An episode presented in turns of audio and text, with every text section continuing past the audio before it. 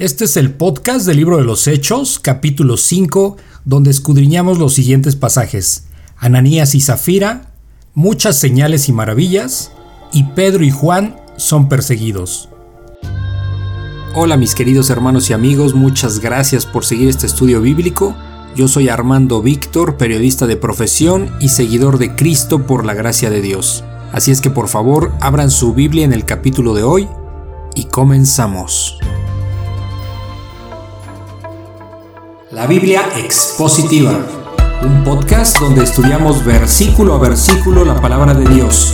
Sean ustedes bienvenidos.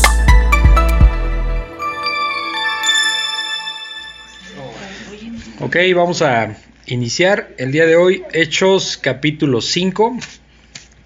Y mm, vamos nada más a, a recordar un poco qué pasó en el capítulo 4, donde vimos que que el apóstol Pedro y Juan eh, van ante el concilio, ¿no? Eh, donde les, les los están intimidando para, para prohibirles eh, que prediquen en el nombre de Jesucristo específicamente, ¿sí? Ante los saduceos, ante, los, ante el sumo sacerdote, bueno, ante los dos, Anás y Caifás, ya explicamos eso, y, y bueno, los saduceos que eh, negaban la, resurrección, negaban los ángeles, la vida eterna, todo esto, pues eh, les querían intimidar y, les prohibían que, hablaran ¿no? el nombre de Cristo. Y bueno, pues lo que dicen ellos como creyentes es que aquí van a hacerle caso, si a Dios o, a los hombres, ¿no? Ellos siguieron predicando eh, y bueno, vimos también cómo los creyentes piden confianza y valor, ¿no? Dentro del medio de la tribulación, pues están pidiendo que, Dios les dé fortaleza, eh, los provea de lo necesario para, hablar con de nuevo la palabra de Dios. Y vimos eh, al final el pasaje de que todas las cosas son, eh, son en común, donde vimos cómo venden sus cosas, vendían sus cosas y las ponían al servicio de, o en manos de los apóstoles para que pudieran repartirlos conforme a las necesidades de los nuevos creyentes y nos damos cuenta que bajo esas condiciones no había necesidad de nadie porque eh, entre todos cubrían las necesidades que había. Y al, final de eso vimos el, caso de mm, Bernabé, o sea José, que le llamaban Bernabé, que es este de Chipre, ¿se acuerdan? Que tenía una heredad, la vendió y igual la puso a disposición de, de, la iglesia y, bueno, fue, bien visto, esa es la verdad de las cosas. Y lo que vamos a ver ahora en el capítulo 5 de Hechos, pues es el caso de Ananías y Zafira, que es, lo opuesto en cuestión del espíritu que, puede estar en ellos. ¿no? Entonces, bueno, vamos a ponernos em, en manos de Dios para que nos guíe en este estudio.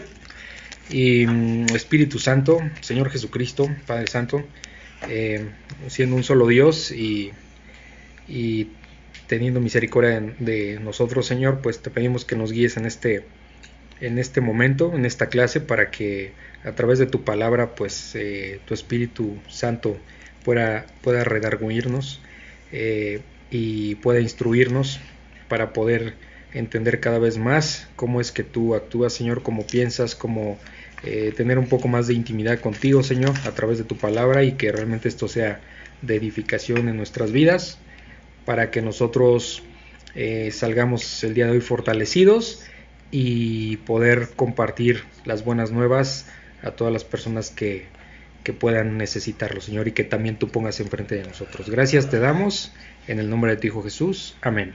Amén. Ok. Bueno, vamos a leer el primer pasaje de Hechos capítulo 5, Ananías y Zafira. Ok, vamos a leerlo y como siempre nos regresamos a, explicarlo versículo por versículo. Dice, pero cierto hombre llamado Ananías, con Zafira su mujer, vendió una heredad y sustrajo del precio, sabiéndolo también su mujer, y trayendo solo una parte, la puso a los pies de los apóstoles, y dijo Pedro, Ananías, ¿por qué llenó Satanás tu corazón para que mintieses al Espíritu Santo y sustrajeses del precio de la heredad? Reteniéndola no se te quedaba a ti, y vendida no estaba en tu poder? ¿Por qué pusiste esto en tu corazón? No has mentido a los hombres, sino a Dios.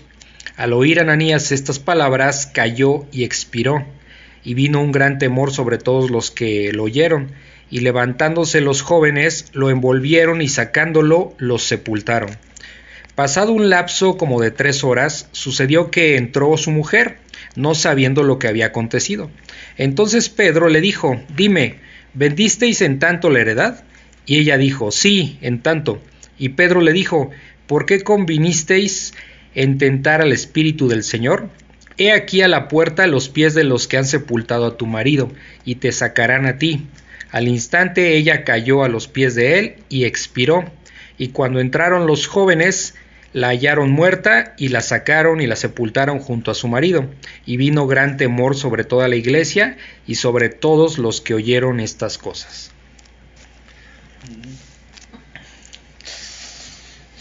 ¿Será justo o injusto? ¿Qué, qué piensan de lo que pasó aquí? Pues más bien yo me quedo con el signo de interrogación, ¿por qué pasó? No? Pues ¿Por qué pasó? finalmente cada quien estaba dando lo que quería, ¿no? Ajá, ¿por qué pasó? Es una buena pregunta, ¿ok? ¿Puedo preguntar? Sí, por supuesto. De que, pu- o sea.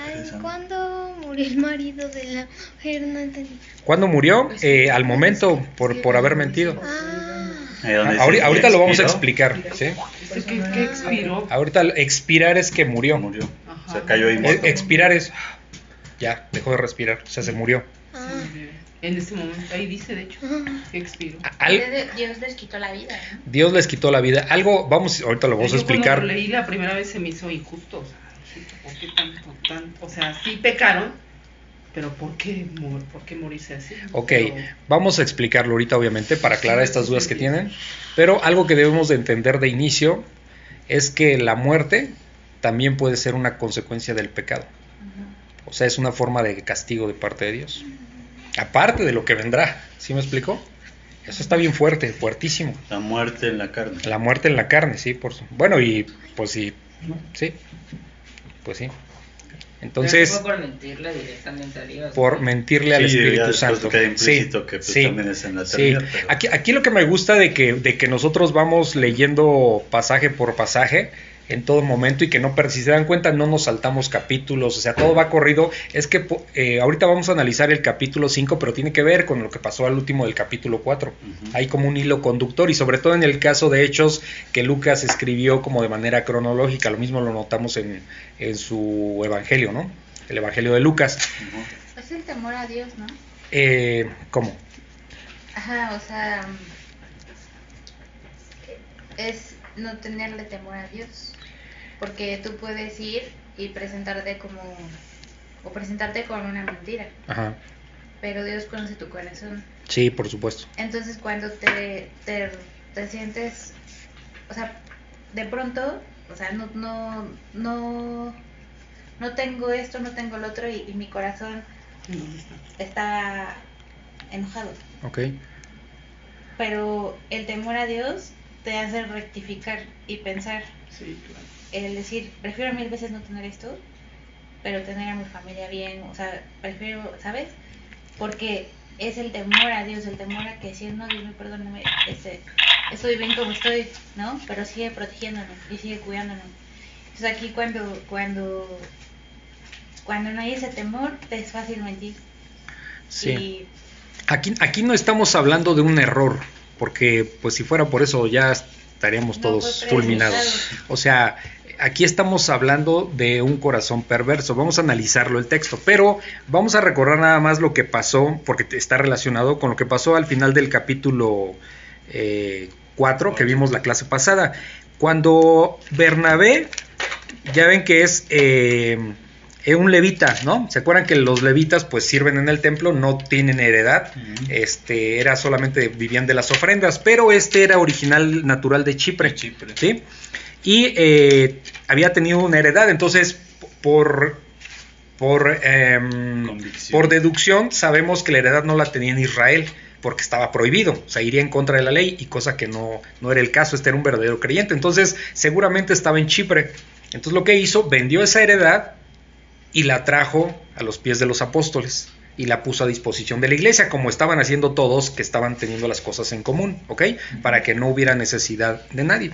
Entonces, cuando, cuando pasa esto, eh, pone al 100%, o sea, así todo lo que vendió, el 100%, o sea, todo, lo entrega a los apóstoles. Entonces fue bien visto, Y aquí lo que vamos a ver con Ananías y Zafira es lo opuesto. O sea, con Bernabé tenía un corazón como todos, unánime. ¿Qué es unánime? Todos con el mismo sentir, todos vendiendo sus cosas y entregando absolutamente todos para que se cubrieran las necesidades de todos. Y dice la palabra que no había necesitados.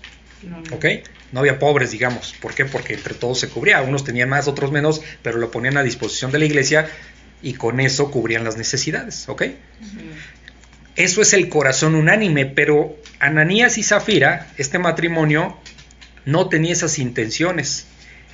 Porque al ver, por ejemplo, a Bernabé, cómo había actuado, pues estos quisieron actuar de esa manera. Vamos a analizar el texto y se van a dar cuenta por qué estamos diciendo eso. colgarse la medallita, Sí. pero Mintiendo. mintiendo. Dice, en- empezamos en el 5, dice, pero cierto hombre llamado Ananías, con Zafira su mujer, o sea, este es un matrimonio, vendió una heredad. Ojo, vean el, el- el versículo 2, y sustrajo del precio. O sea, de parte. todo lo que vendió, Se quedó una se quedó una parte escondida. Sustraer es eso. ¿sí? O sea, hay que entender esto, era su heredad, era de ellos, era su propiedad. Entonces, ellos podían haber dicho libremente, eh, pues doy nada más la mitad de lo que vendí. no Nadie los estaba nada. aquí na- na- no los estaban obligando. Ese es el punto, era de ellos. No los estaban obligando. Todos unánimes daban todo, pero porque era su voluntad. ¿Se acuerdan que vimos eso? Que les dije, esto no es comunismo, o sea, esto era voluntario. Y todos lo daban por voluntad. Entonces aquí ellos podían haber dado lo que quisieran, no estaban obligados a dar todo. Entonces- el punto es que si lo vendieron en 100 pesos Ajá. y entregaron 70, Sí. dijeron, ah, pues la vendí en 70. Sí, Sí, entonces, ajá, querían como que, sí, exacto. ellos dijeron, aquí está toda mi heredad. ¿Para qué? Para pararse el cuello, como coloquialmente decimos, y decir, ah, también ellos están dando todo. Cuando realmente se habían escondido dinero este, que no era- entregaron. ¿Cuál es su intención? Exacto. Exaltarse Exacto. ellos ante, ante la iglesia, pero no estaban siendo honestos. ¿Por qué? Porque dice el 2, y, sust- y sustrajo del precio esta, esta pareja, sabiéndolo también su mujer, o sea, estuvieron de acuerdo los dos, ¿ok? Y trayendo solo una parte, fíjense, solo una parte, o sea, no todo. No estaban obligados, pero trajeron todo, tra- trajeron una parte. La puso a los pies de los apóstoles, como habían hecho todos. Y dijo Pedro, Ananías, ¿por qué llenó Satanás tu corazón? Aquí tengo que hacer un paréntesis porque si llega con nosotros, cualquier persona, nosotros, ¿cómo sabríamos sus intenciones? Bueno, aquí tengo que hacer un freno y hablar un poquito de lo que hablamos de la, la clase pasada, que no me quería meter en ese tema, pero es, son los dones espirituales. Aquí eh, Pedro eh, tenía el don de ciencia, de palabra de ciencia. Eso lo, vemos en Primera de Corintios 12, capítulo 12. Eh, Primera de Corintios capítulo 12. Uno de los dones, si ustedes lo quieren revisar después está bien, ¿no? Para, para no, acuérdense que es no perder el hilo conductor de lo que estamos viendo. Uno de esos dones es la palabra de ciencia. Eh, nos podríamos meter a, ¿se acuerdan que les dije? Eh, siempre van a escuchar a alguien que dice que los dones ya no siguen. Hay quien dice que sí. sí, es como Ok. polémico, Ujú. pero- Eh, según la palabra y según Primera de Corintios capítulo 12, que es lo al inicio, vigentes. están vigentes, ¿sí? Hay diferentes dones. Ahora, ¿qué significa que hay que tener mucho cuidado? Ahorita no va a ser el tema, porque este tema es un poquito profundo para explicarlo al detalle, pero ahí viene. Primera de Corintios capítulo 12, vienen los dones específicos. Entonces, el, el- el- el don de palabra de ciencia es el don de que el, Espíritu Santo te proporciona información de manera espiritual que tú como ser humano no la puedes obtener para ciertas situaciones. Entonces, aquí lo que está pasando con Pedro, eh, le dice a Ananías, ¿por qué llenó Satanás tu corazón? Y tú, ay, caray, pues si este no es Dios, este no es Jesucristo, ¿cómo es que se enteró? O sea, ese es un don de Pedro ahí. Sí, ahí do- este Pedro tiene este don, porque de otra manera no podría saber las intenciones de Ananías. ¿Sí me explico? Podría haber sido. Si él no sabe, solamente el Señor Jesucristo que lo sabe todo, veíamos cómo hablaba de esa manera, pero aquí está eh, eh, Pedro hablando de esa manera. Les digo, Porque tenía certeza, ni te- siquiera era una sospecha. sí, no, a través del Espíritu Santo pudo entender que, que Ananías estaba mintiendo, que trajo toda la heredad, supuestamente toda la heredad, pero se había escondido una parte. Eh, ¿No, no dijiste que estaba lo de.? Eh, Primera de lo- Corintios. primera de Corintios 12. ¿Sí? Primera de. Corintios 12. Ajá, Ahí van a ver varios dones. Después podemos platicar eso si quieren. No, lo que no quiero es, de, eh, como es un tema muy profundo, no quiero meterme, ahorita no es el tema, pero ahí lo pueden eh, revisar. Ahí viene la parte de los dones, ¿ok? La parte de los dones lo que tiene es que hay mucho charlatán también. Entonces, por eso, por eso hay que tener mucho cuidado con estas cosas, pero no, no podemos negar eso, ¿me explico? O sea, no podemos negar esto.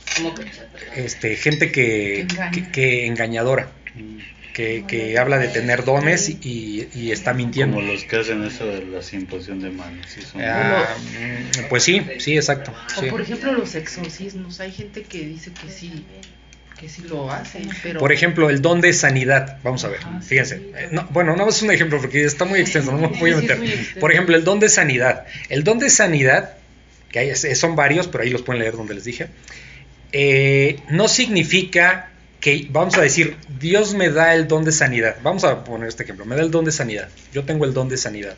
No significa que yo voy a andar por el mundo sanando a toda la gente. O que yo, yo, o que yo tengo el poder para sanar a las personas.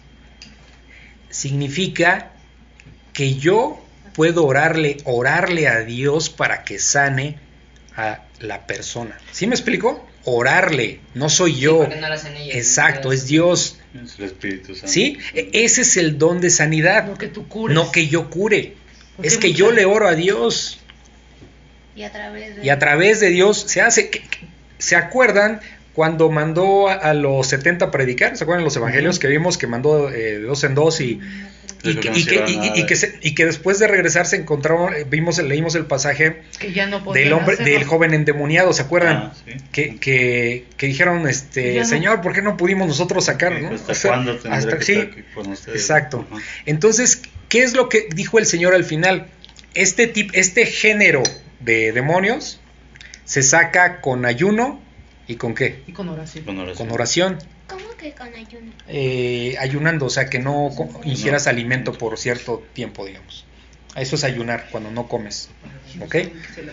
Entonces, Después lo, lo- sí, ay- ayunar es eso, que, que intencionalmente tú dices, yo no, yo no voy a, yo no, el día de hoy o el día de mañana yo no voy a comer alimentos porque quiero eh, orar al Señor y no estar pensando en la comida ni Ajá. alimentos, sino más bien en, en el alimento espiritual. ¿Sí? Es una forma de, vamos a decirlo así, de, de poder orar y estar más cerca de Dios en ese sentido. ¿Ok? Esa es la intención. Esa, esa es la intención, ¿ok?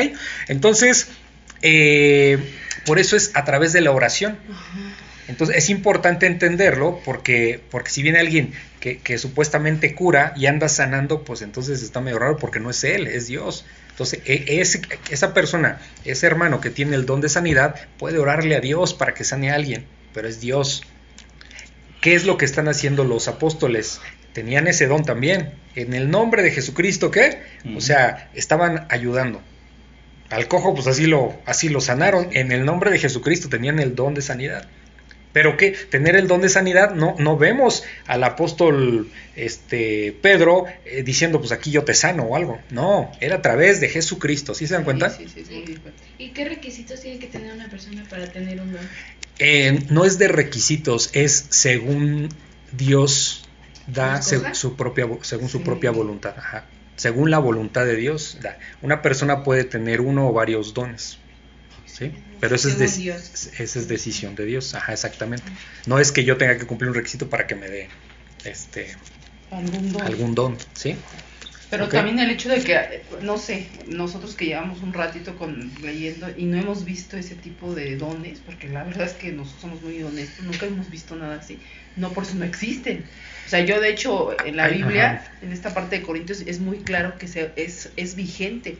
Pero, o sea, yo no puedo dar testimonio que he visto algo así. Ahora pasa. Pero no por eso no existen. Ujú. O sea, Pero pasa algo, pasa algo ahí muy interesante. Eh, ¿Se acuerdan que les dije que ahorita ah, en la clase pasada hice un comentario donde les decía que, que, que no era tan frecuente como antes? porque... ¿Pero por Ah, qué? ¿Por qué sí. se imaginan que no, que no es tan la- frecuente como porque ya antes? está en la Biblia, ¿no? No, Porque ya hay mucho charlatán, ¿no? O sea, este no. Por, por la falta de fe de los creyentes, de nosotros como Ah, creyentes. necesitamos ver para que. Por la falta de fe. ¿Sí? ¿Se acuerdan cuando el Señor Jesucristo dijo que en Jerusalén no había podido hacer muchos milagros por la incredulidad del pueblo? ¿Se acuerdan? Ajá. Sí, sí, sí. ¿Por qué no los hizo? Por incrédulos. O sea, dijo que no los íbamos ¿Por qué hoy día no, eh, no, no, no vemos frecuentemente por nuestra propia incredulidad, aún como creyentes? Sí, sí, sí. ¿Sí se dan cuenta? Ese es el motivo principal.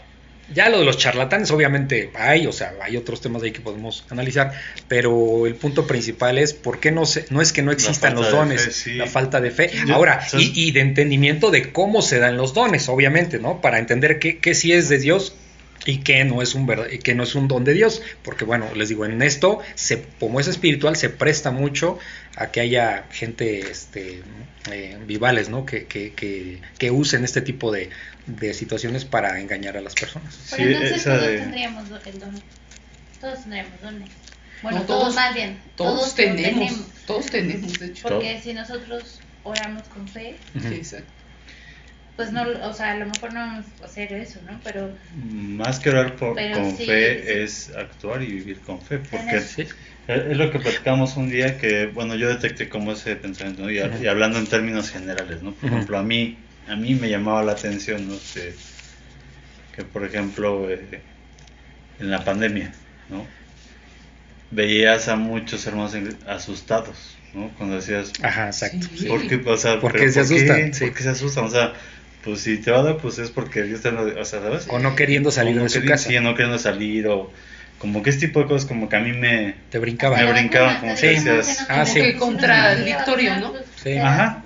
Pues no contradictorio, pero como que dices, pues Como ya, que ya no, no hay... no, no O sea, ¿por qué, por tanto espanto si Ajá. somos creyentes y confiamos en Dios? Exactamente. Y que de repente sí te confronta ver cómo en China, cuando empieza la pandemia, había cristianos en la calle predicando y dices, wow, o sea, en un tiempo crítico no les importaba este, lo que les pudiera pasar con tal de predicar la palabra de Dios. O sea, Y, y por Eso- ejemplo, no sé, es que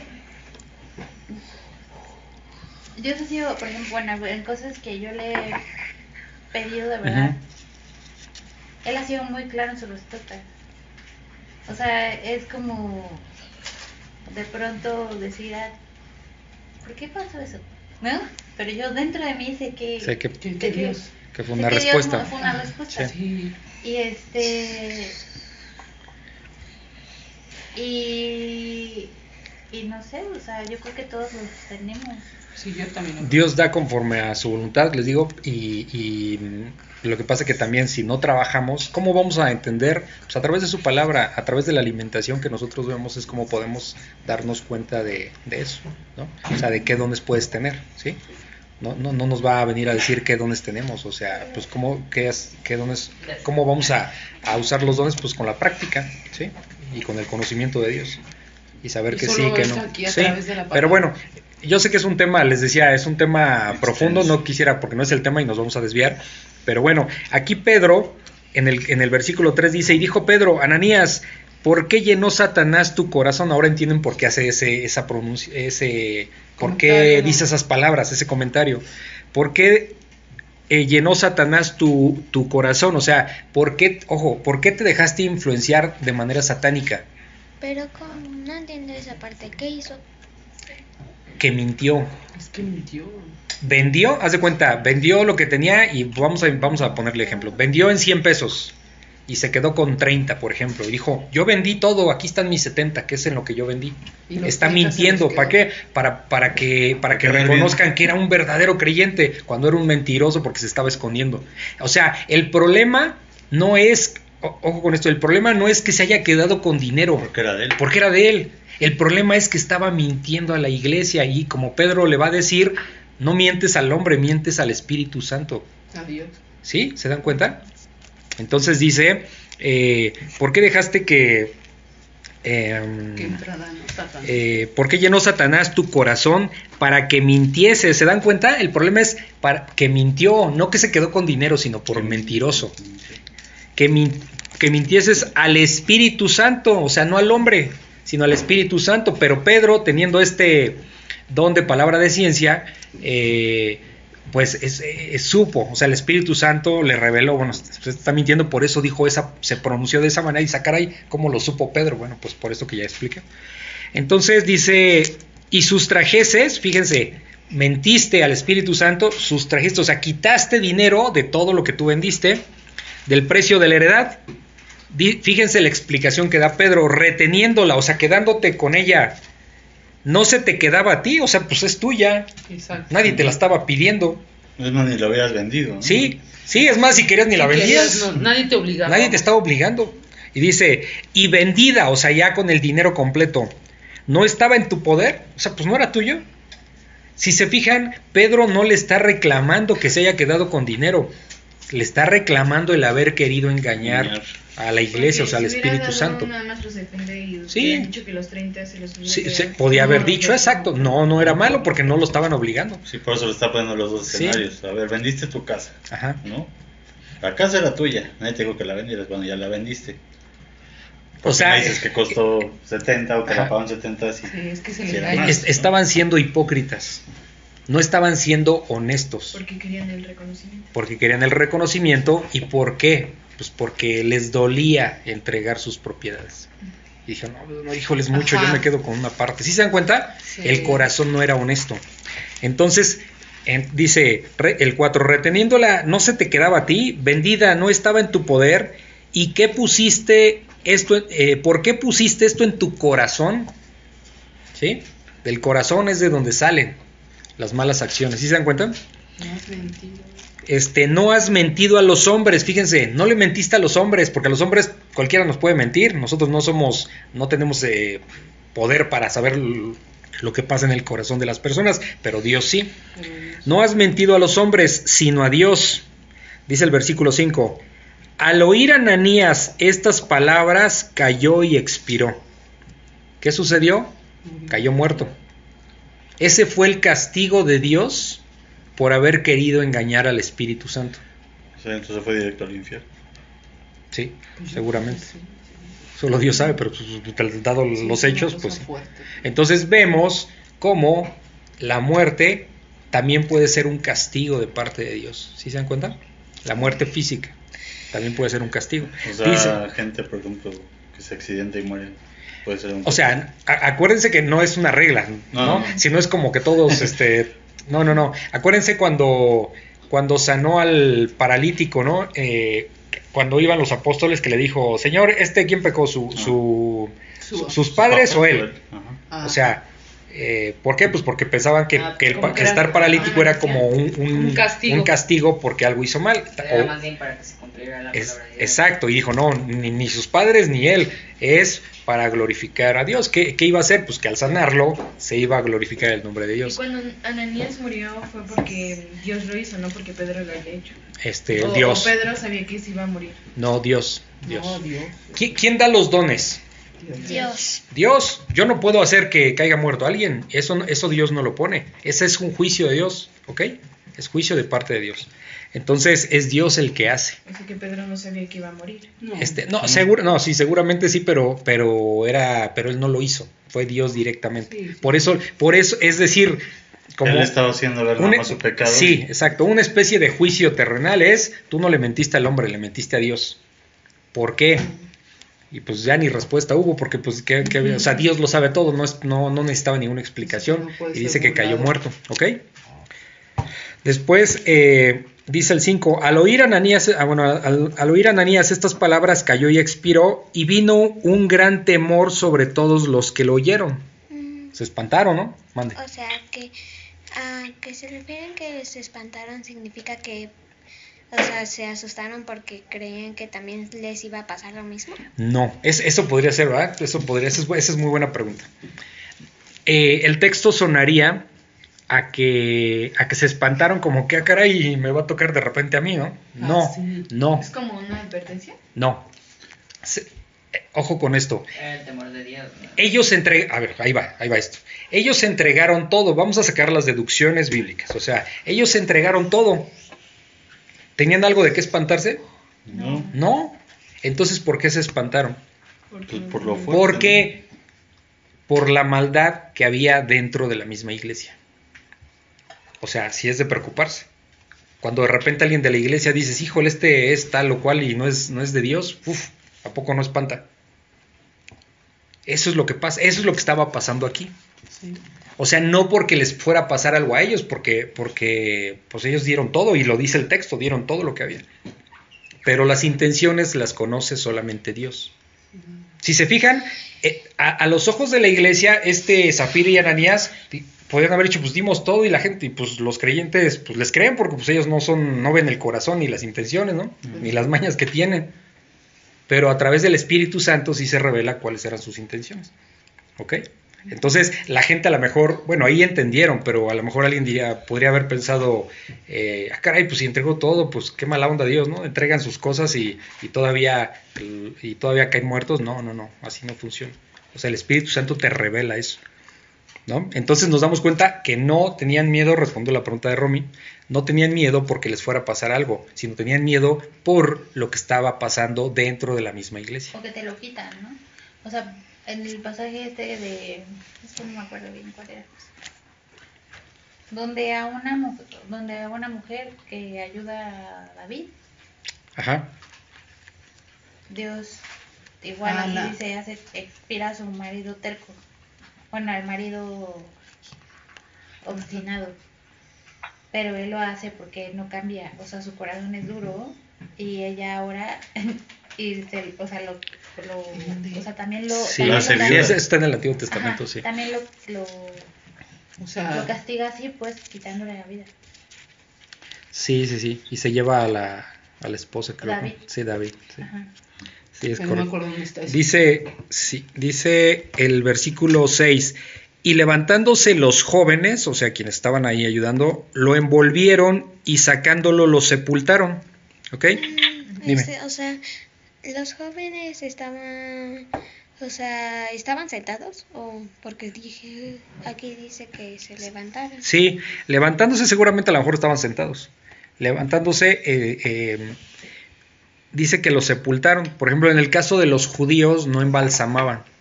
O sea, el, el ritual de los judíos era, eh, muere y ese mismo día lo sepultaban. ¿Sí? Entonces no era como, no sé, por ejemplo en Egipto ya ven que embalsamaban, ¿no? Sí. Aquí no, por eso inmediatamente lo sepultaron. ¿Ok? Yo creo que estaban se- sentados, Romy, pues probablemente. No lo sabemos, pero pues es muy probable. Dice el 7. Pasado un lapso como de tres horas, sucedió que entró su mujer, o sea, Zafira. Ya estaba muerto, ella no sabía lo que había pasado.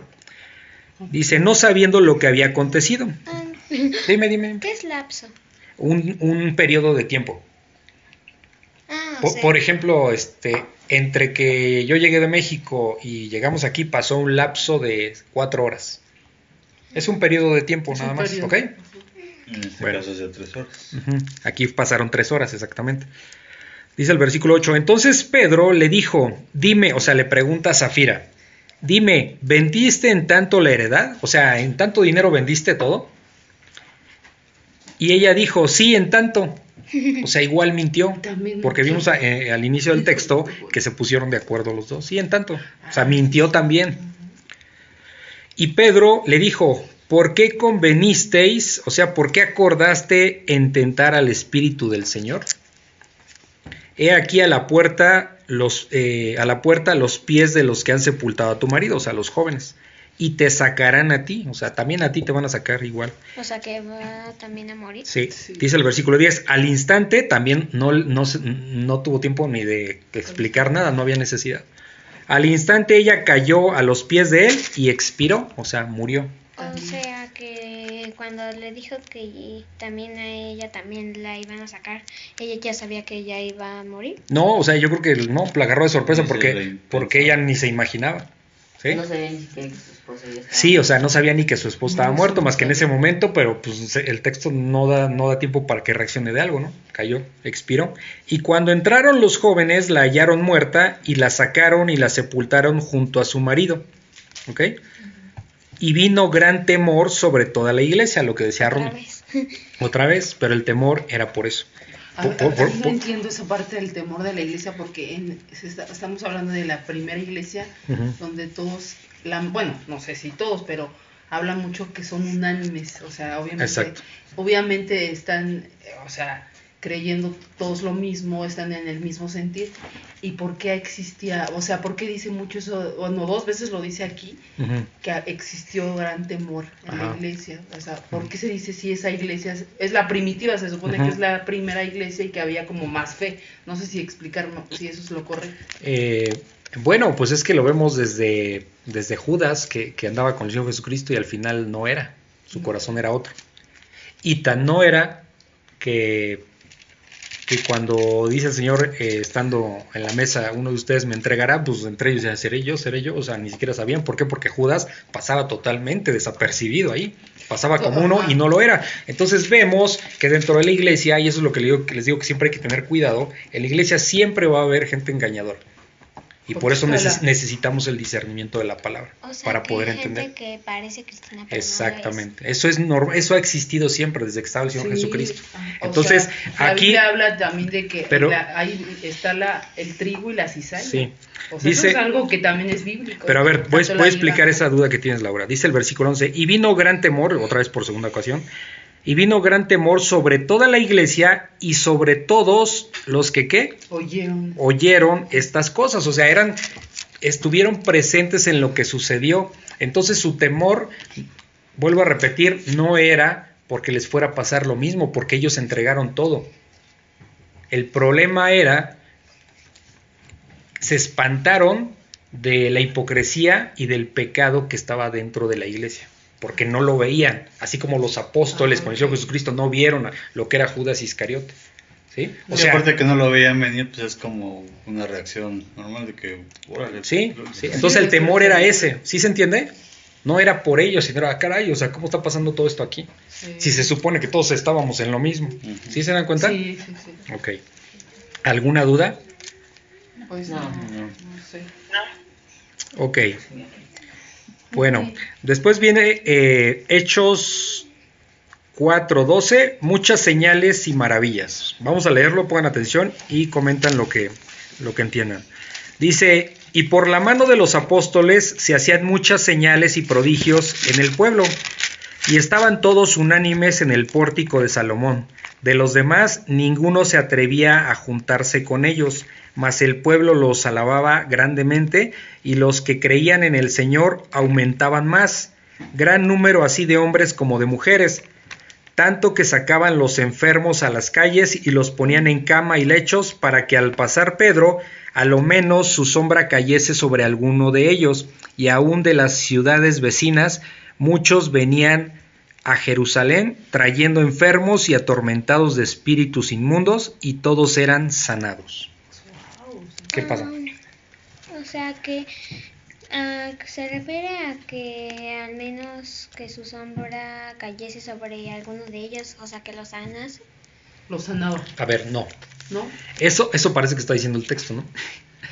Está diciendo que, que la gente del pueblo pensaba, como veían que tenía poder, ellos pensaban. En la Biblia, en la Biblia no, no, no, no vemos nada eh, parecido a que la sombra de, de Pedro sanara.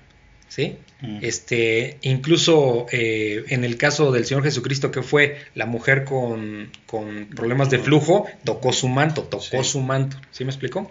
Pero aquí, po- ¿por qué sabemos que no es esto? Fíjense, ¿por qué es importante escudriñar la palabra? Porque ya vimos que todo proviene de Dios. Ellos solo son intermediarios. Entonces, ¿qué tiene la sombra de Pedro? Nada. Nada. Es un ser humano. Y él mismo lo dice en- más adelante, en otros, en otros pasajes. Este, pero, o sea, yo soy un, un hombre igual que ustedes. Entonces, O sea, es- pero, la, pero la gente pensaba que al menos que, que al menos con la sombra de Pedro pues iban a sanar. Era un pensamiento de la gente, no que, no que la sombra de Pedro sanara. ¿Sí se entiende? Sí. Vamos a explicarlo ahorita, ¿ok? ¿Sí se entendió? Y, o sea, Ajá. Se referían que el pueblo ah, alababa grandemente a los apóstoles. No, a Dios. Ah, Vamos a explicarlo y aquí te vas a dar cuenta. Dice, dice Hechos 4:12.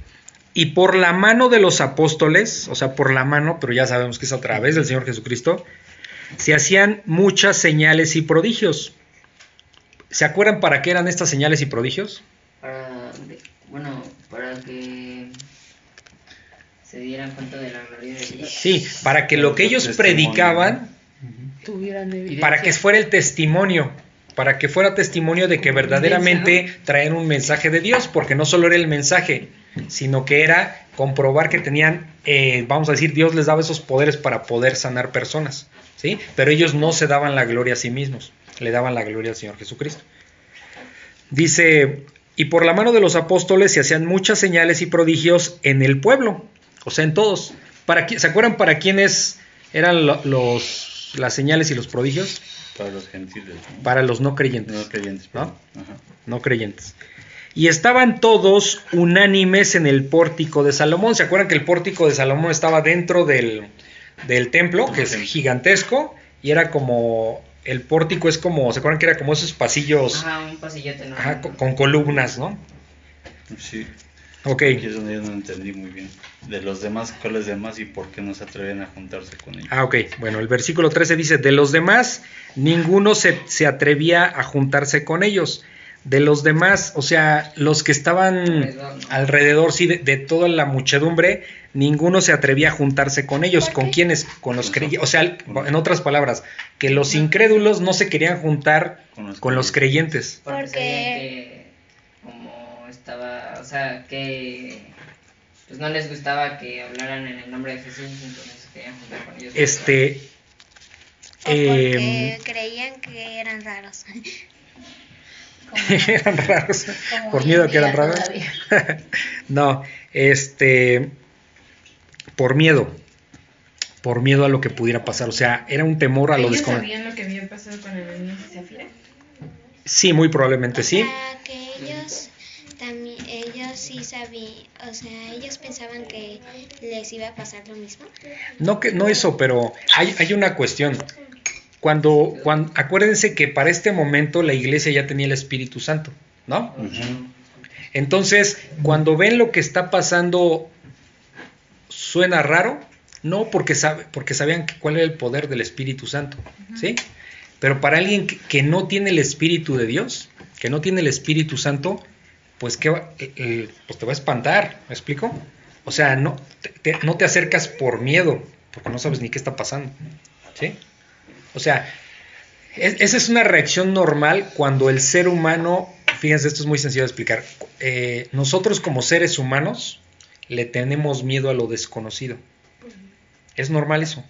No sé, cuando estás muy chiquito, bebé, vas creciendo, le tienes miedo a la oscuridad, por ejemplo.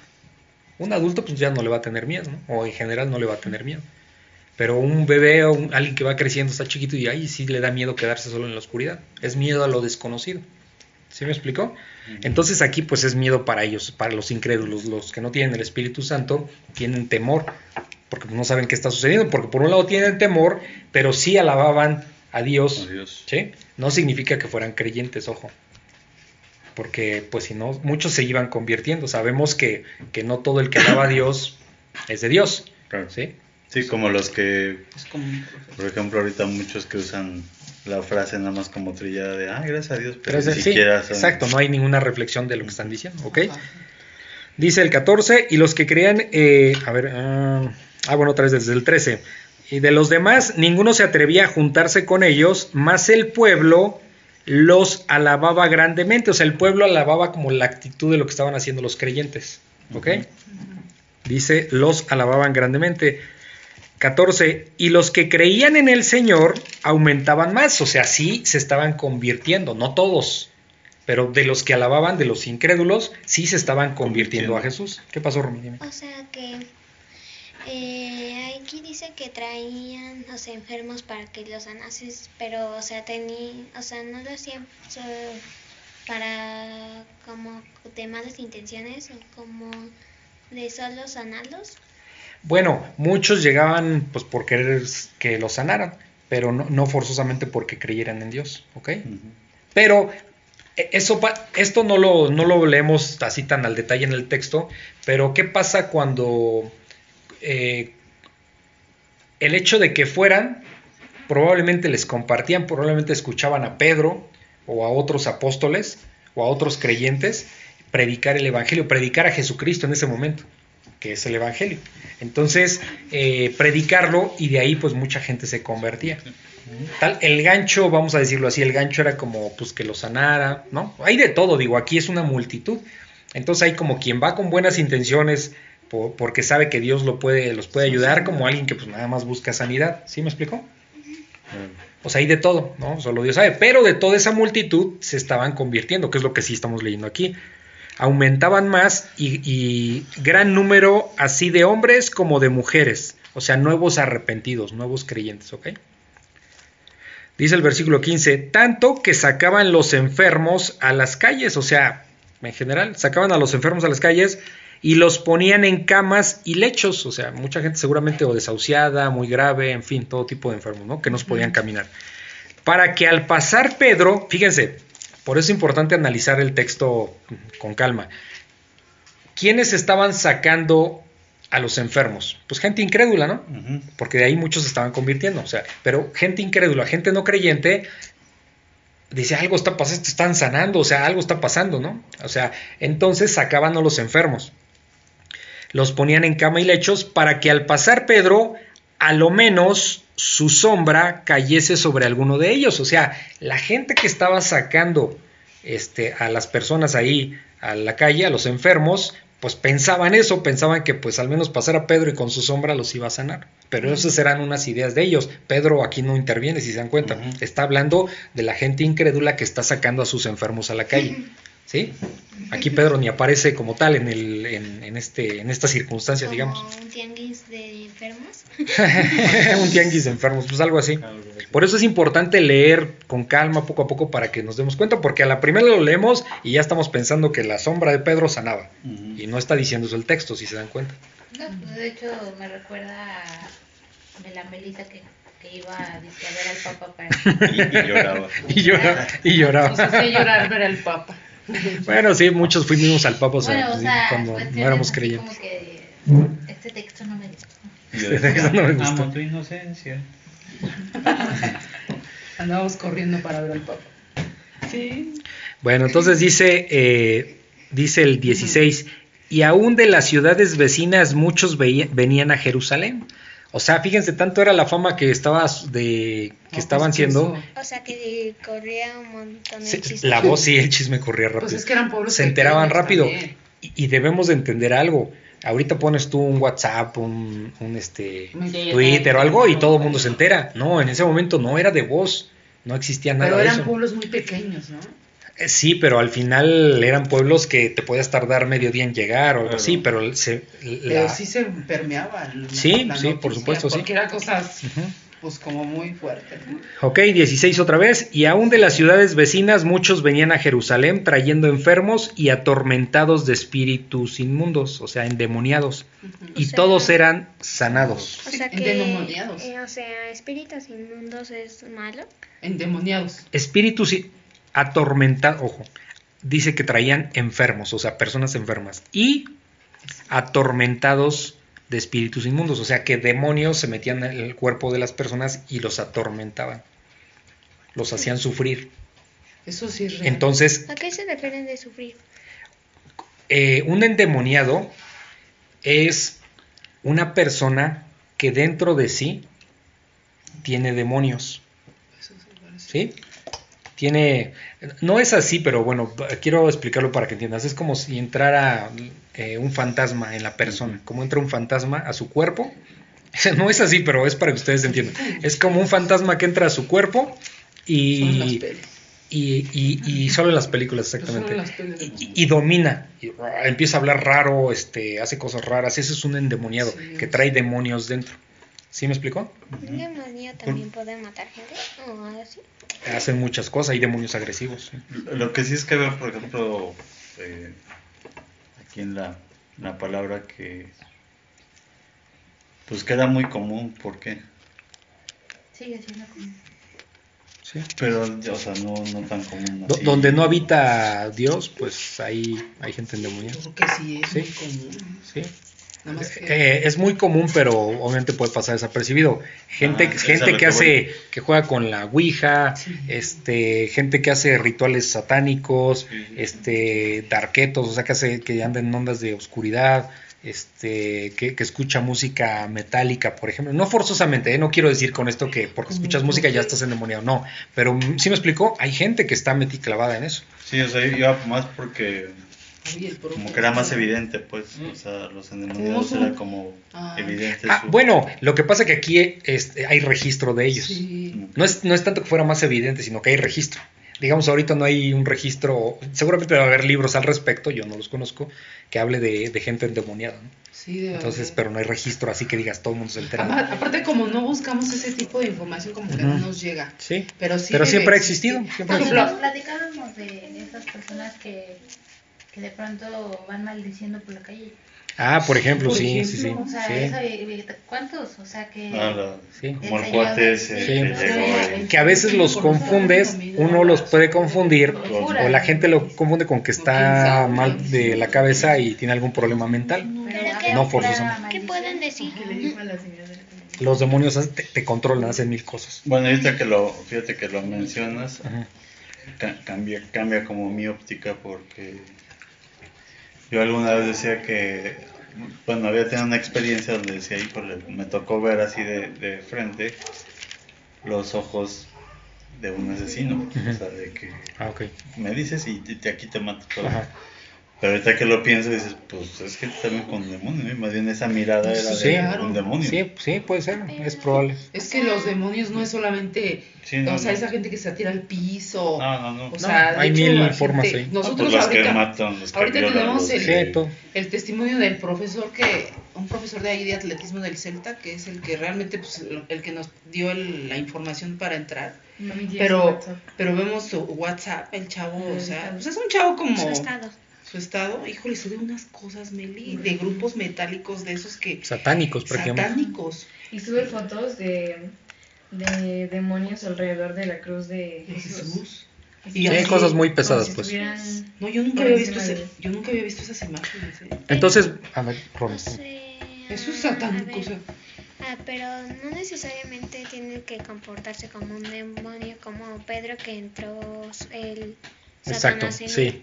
O sea, No, sí, sí, o sea, al- se un endemoniado no forzosamente se va a comportar como, como un loco, ¿sí? No, no, Desquiciado. Ahí, acuérdense que el Sí, demonio, ¿cómo viene? Bueno, Satanás, ¿cómo viene? Con piel de Con oveja. piel de oveja. Entonces, o sea, puede que haya endemoniados que, que hagan diferentes cosas y a lo mejor no parezca, ¿ok?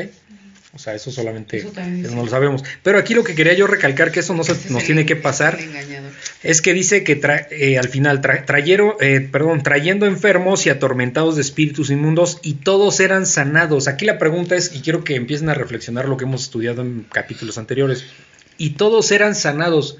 ¿Por qué todos eran sanados? Fíjense, esto es súper interesante. Porque estaban dando testimonio. Eh, bueno, sí, pero hay algo bien importante. Por la fe que tenían. Eh, Pues decía aquí, ¿no? Dice, este, Dice, pues estaban dando señales y prodigios, ¿no? a ver, ¿qué dice Hechos 4.29? ya lo he visto. Cuatro. 4.29. Y ahora, señor, mira, ¿esa? Sí, cu- cu- acuérdense que el contexto lo vimos eso en, en- en la clase pasada, cuando los creyentes piden confianza y valor, que dice el 29, y ahora Señor, mira sus amenazas y concede a tus siervos que con todo de nuevo hablen tu palabra, y que dice el 30, mientras extiendes tu mano para que se hagan sanidades y señales y prodigios mediante el nombre O sea, de tu santo Hijo O sea, Jesús. lo pidieron. O sea, exacto. Esto que está pasando aquí eh, en, en- en Hechos eh, 5.16 es la respuesta a esa oración. ah, es que estaban orando. ¿Sí se dan cuenta? Por eso dice al final que todos eran sanados. ¿Por qué? Porque eso es lo que le pidieron al Padre. ¿Qué le pidieron al Padre cuando estaban en tribulación? Después de que Pedro llegó y dijo, pues nos trataron así, nos están intimidando, el Sanedrín, pues quieren que no hablemos de Jesucristo. Y oraron todos a Dios unánime, eso ya lo vimos, y le pidieron, Señor, danos eh, pues ese poder, ¿no? Para hablar con denuedo, para hablar con autoridad, mientras tú, no, no, mientras, no, fíjense, se dan cuenta cómo los apóstoles no dijeron, danos este eh, dones o danos este potestad para nosotros sanar y hacer cosas. ¿Sí se dan cuenta que no están haciendo eso? Sí, mientras Ellos piden predicar el evangelio con denuedo, con autoridad, mientras el Dios ¿Qué po- qué- glorificando a su Hijo Jesucristo, haga prodigios y sanidades. ¿Sí se entiende? Sí. Y este, entonces esto al final que leemos y todos serán sanados, pues es una respuesta a entonces- esa oración. Entonces esa oración es válida de nosotros como creyentes ahora que oremos de esa forma, o sea, que pidamos que Dios haga su obra para que la gente crea, ¿no? Sí, Para que la gente se sume, crea, ¿no? sí, por supuesto. Yo, yo en lo personal, por ejemplo, cuando, cuando voy platicando con personas, eh, pues de repente yo me pongo a orar y digo, Señor, pues ayúdame a tener las palabras correctas, ayúdame que, a propiciar una conversación de manera que, que pueda compartir tu evangelio. Y, y mucha, no, no estoy diciendo que el 100%, pero muy comúnmente se da eso. ¿sí? Entonces, eh, pero yo le, no. yo le estoy orando a Dios de esa manera, ¿no? O sea, en ese momento. Entonces, aquí en este caso ellos están pidiendo autoridad, eh, bueno, ese poder para hablar con denuedo, para compartir el Evangelio, mientras Dios empieza a hacer prodigios y sanidades en el nombre de Jesucristo. Sí, ¿Sí? Sí, los pide que los fortalezca para que Ajá. puedan seguir con su obra. ¿Han visto videos? ¿Han visto videos de pastores que dicen, "En el- este, yo te reprendo y te ato, Satanás? ¿Se dan cuenta qué antibíblico es eso? Sí, sí, sí. Sí, Porque porque Na- todo tiene que ser en nombre de Jesús. Sí, y no es él. ¿Por qué? Porque un ser humano no es más poderoso que Satanás, ni, aun- ni aún siendo creyentes. Porque ni los mismos ángeles se atrevieron a juzgar a Satanás, solo Dios. solo Dios. Que, Satanás- Dios te, que Dios te Dios. reprenda. ¿sí? Porque dice que la justicia es de Dios. Sí. Entonces hay que tener cuidado con esto que, pa- para que no nos dejemos engañar. Sí. La, la Biblia si algo tienes que nos va a ir revelando poco a poco este contenido que es muy importante para tener un esquema correcto. ¿Ok? ¿Alguna duda? Las dos, creo, ¿no? Ok, bueno, ahora ven- vamos a leer Hechos 5, 17. Pedro y Juan son perseguidos. Este texto está un poquito largo, así es que pongan mucha atención. Este, para que, para que, para que vean las dudas, ¿sale? que no la mitad. Dice, entonces levantándose el sumo sacerdote y todos los que estaban con él, esto es la secta de los saduceos, se llenaron de celos y echaron mano a los apóstoles y los pusieron en la cárcel pública. Mas un ángel del Señor, abriendo de noche las puertas de la cárcel y sacándolos, dijo, Id y puestos en pie en el templo, anunciad al pueblo todas las palabras de esta vida. Habiendo oído esto, entraron de mañana en el templo y enseñaban. Entre tanto, vinieron el sumo sacerdote y los que estaban con él, y convocaron al concilio y a todos los ancianos de los hijos de Israel, y enviaron a la cárcel para que fuesen traídos. Pero cuando llegaron los alguaciles, no los hallaron en la cárcel. Entonces volvieron y dieron aviso, diciendo, por cierto, la cárcel hemos hallado cerrada con toda seguridad y los guardas afuera de pie ante las puertas, mas cuando abrimos, a nadie hallamos dentro. Cuando oyeron estas palabras, el sumo sacerdote y el jefe de la guardia del templo y los principales sacerdotes dudaban en qué vendría a parar aquello. Pero viniendo uno, les dio esta noticia. He aquí, los varones que pusisteis en la cárcel están en el templo y enseñan al pueblo. Entonces fue el jefe de la guardia con los alguaciles y los trajo sin violencia, porque temían ser apedreados por el pueblo. Cuando los trajeron, los presentaron en el concilio, y el sumo sacerdote les preguntó, diciendo, ¿No os mandamos estrictamente que no enseñaseis en ese nombre? Y ahora habéis llenado a Jerusalén de vuestra doctrina, y queréis, y queréis echar sobre nosotros la sangre de ese hombre. Respondiendo Pedro y los apóstoles dijeron, es necesario obedecer a Dios antes que a los hombres. El Dios de nuestros padres levantó a Jesús, a quien vosotros matasteis colgándole en un madero. A este Dios ha exaltado con su diestra por príncipe y salvador para dar a Israel arrepentimiento y perdón de pecados. Y nosotros somos testigos suyos de estas cosas y también el Espíritu Santo, el cual ha dado Dios a los que le obedecen. Ellos oyendo esto se enfurecían y querían eh, matarlos. Entonces levantándose en el concilio un fariseo llamado Gamaliel, doctor de la ley, venerado de todo el pueblo, mandó que sacasen fuera por, por un momento a los apóstoles. Y luego dijo, varones israelitas, mirad por vosotros lo que vais a hacer respecto a estos hombres, porque antes de estos días se levantó Teudas diciendo que era alguien, a este se unió un número como de cuatrocientos hombres, pero él fue muerto y todos los que le obedecían fueron dispersados y reducidos a nada. Después de este se levantó Judas el Galileo en los días del censo y llevó en pos de sí a mucho pueblo. Pereció también él y todos los que le obedecieron fueron dispersados. Y ahora os digo, apartaos de estos hombres y dejarlos, porque si este consejo o esta obra es de los hombres, se desvanecerá. Mas si es de Dios, no la podréis destruir, no seáis tal vez hallados luchando contra Dios. Y convinieron con él, y llamando a los apóstoles, después de azotarlos, les intimaron que no hablasen en el nombre de Jesús, y los pusieron en libertad. Y ellos salieron de la presencia del concilio gozosos de haber sido tenidos por dignos de padecer afrenta por causa del nombre y todos los días en el templo y por las casas no cesaban de enseñar y predicar a Jesucristo. Tengo muchas preguntas. Sí, no te preocupes, todas las dudas que tengas. Tengo como seis. Ok, está bien. Ah, No, pero está. ¿Qué, qué, qué piensan aquí? Primero, ¿qué entendieron? mm, tengo más dudas que. ¿Las apuntaste? No, ¿O las no? subrayé. Ah, ok, está bien. Ahorita conforme vayamos pasando el texto, cuando lleguemos a la duda que tienes, me dices, ¿ok? Y ahí la explicamos. ¿Qué pasó aquí? Uh, un montón de cosas, ¿no? Los aprisionaron, luego un ángel los liberó, este, y pues lo regañaron diciéndoles que porque seguían predicando en ese nombre. Este, y después, este, después ya no entendí bien. Seguían metidos en su ego, ¿no? Estos, sea, lo mismo que Sí. con el Señor Jesús. Ahora era otra vez. Sí.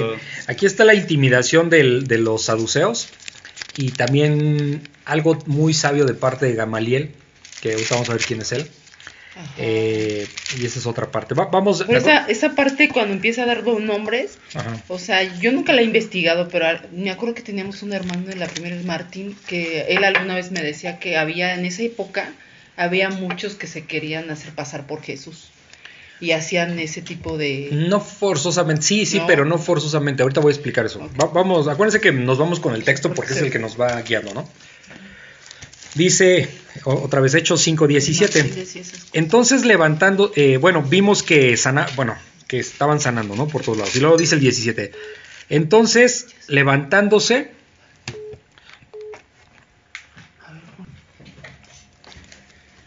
Ok, entonces dice el 17. Entonces, levantándose el sumo sacerdote. No, aquí no especifica quién, si, si este. Eh, Anás o Caifás, ¿no? Pues probablemente Caifás, que era el que estaba en activo como sumo sacerdote, aunque el otro también ya sabemos que, que participaba, ¿no? ¿no? O sea, pero aquí no dice quién de los dos. Entonces, levantándose el sumo sacerdote y todos los que estaban con él, o sea, todos los que estaban con el sacerdote, esto es la secta de los saduceos, ¿sí? La secta de los saduceos que, como ya hemos dicho, no creían en la resurrección, ni en la vida eterna, ni en los ángeles, ¿ok? Y eran muy estrictos en el seguimiento de la ley. O sea, dice, se llenaron de celos. ¿Por qué se llenaron de celos? Primero, porque estaba ganando el mensaje Ajá, que era contrario a lo que ellos decían. Y mucha gente lo estaba siguiendo. ¿Por qué? Pues porque eh, los apóstoles estaban predicando lo contrario, que sí hay vida eterna, eh, eh, hay, que hay perdón de pecados, y, y bueno, pues... Y ellos estaban en eh, lo contrario. y ellos er- se supone que eran los, los líderes. ¿Los quiénes eran? Los que no creían en la vida eterna y no creían en... Los ángeles. En los Eh, ell- ellos ¿no? eran judíos, era un grupo de judíos, ¿ok?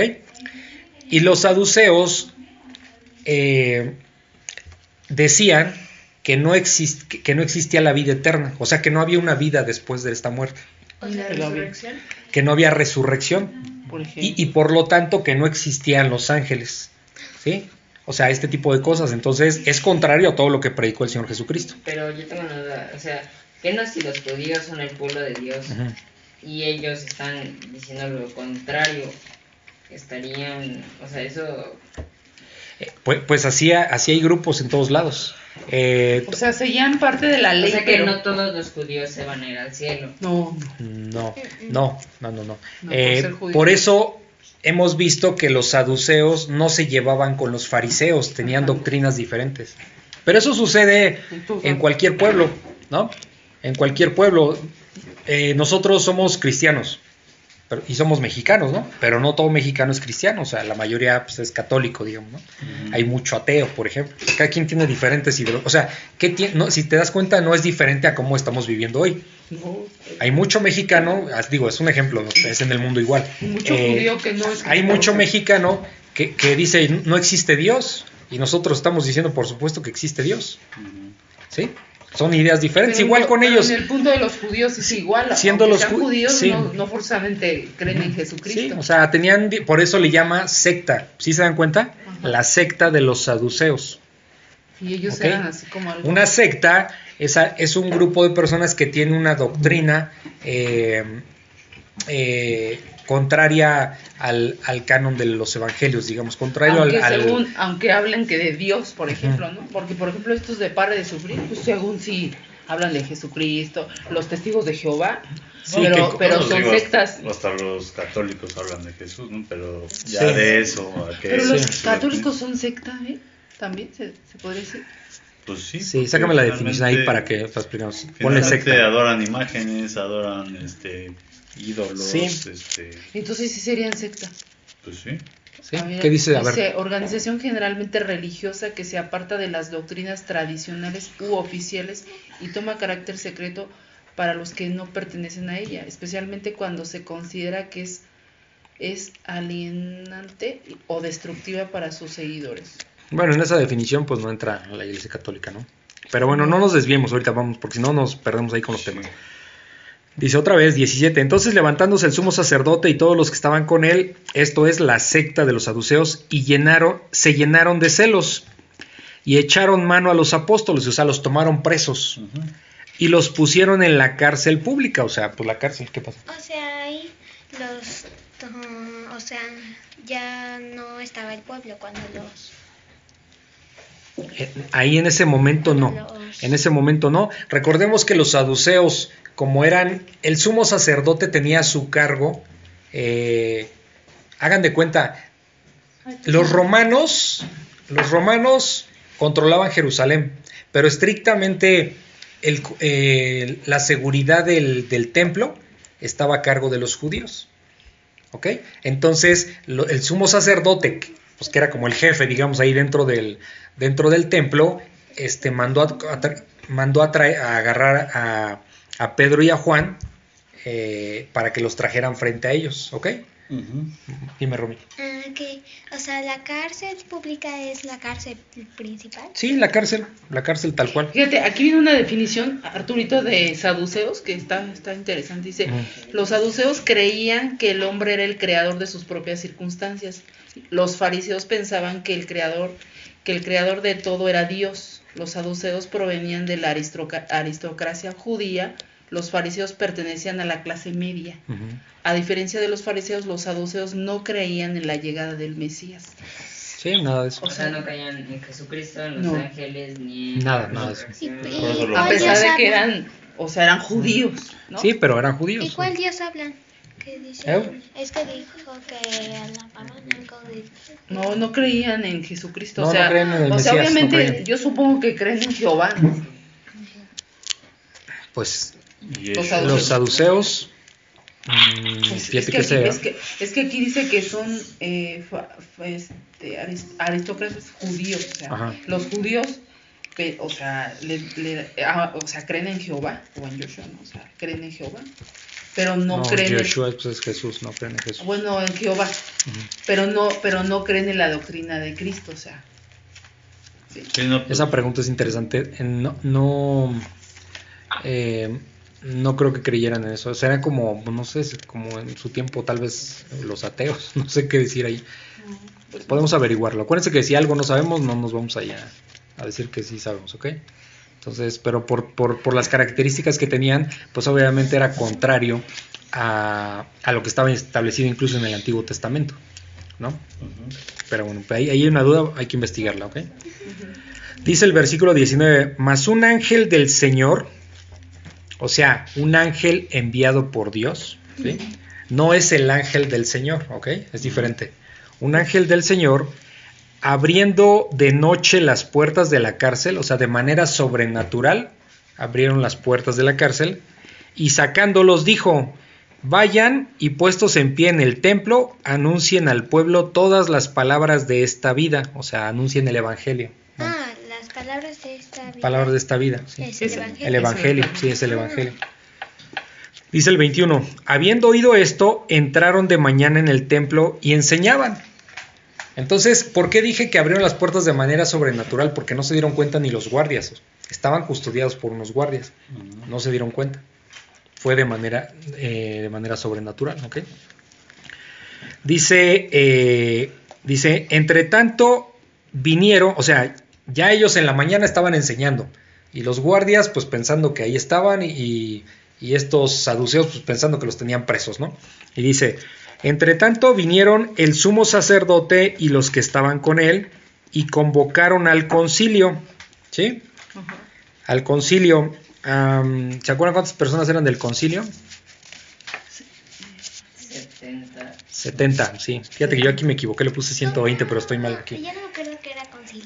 El concilio era, se reunía la gente poderosa que tenía autoridad para tomar decisiones.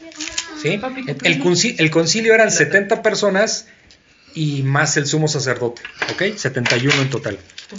Dice, convocaron, sí, porque aquí yo me equivoqué, fíjate, cuando estuve estudiando, a ver, Arturito 70. se le quedó. Sí, no, está bien, está bien, eso está bien. Está bien. 70. A ver, 70. Ok. Dice, y a todos, eh, convocaron al concilio, o sea, una reunión de, una junta, de cuenta, de 70 personas y el sumo sacerdote, y a todos los ancianos de los hijos de Israel, y enviaron a la cárcel para que fuesen traídos, o sea, ellos como dijeron, pues vayan y tráiganmelos, ¿no? Tráiganmelos para acá, queremos hablar con ellos. Pero pues ellos ya estaban en el templo enseñando. Dice el 22, pero cuando llegaron, los alguaciles no los hallaron en la cárcel, ¿sí? O sea, los alguaciles cuidaban el templo, eran parte de los, vamos a decirlo así, los soldados, no, no eran de guerra, pero este, la autoridad, eh, los soldados de ahí del templo, no los hallaron. ¿A quién no hallaron? A los, a los apóstoles. Pedro. Aquí, a Pedro y a Juan, exactamente. Ajá. Dice, entonces volvieron y dieron aviso, o sea, pues no están. ¿Y cuál fue su declaración en el 23? Diciendo, por cierto, la cárcel Que mueve la mesa. La cárcel hemos hallado. La cárcel hemos hallado cerrada con toda seguridad. O sea, llega, ¿qué, dijo, ¿qué están diciendo? Llegamos y estaba cerrada la puerta. O sea, no, no fue violada, digamos, la. Sí, eso es todo to- cerrado. Estaba cerrado normal. Y los, guard, y los guardas afuera de pie ante las puertas. O sea, estaban los, los que estaban cuidando, custodiando, estaban afuera parados. Mas cuando abrimos, a nadie hallamos dentro. O sea, no había nadie. Dice el 24, cuando oyeron estas palabras, el sumo sacerdote y el jefe de la guardia del templo y los principales sacerdotes dudaban, o sea, pues estaban como desconcertados, ¿no? ¿En qué vendría a parar aquello?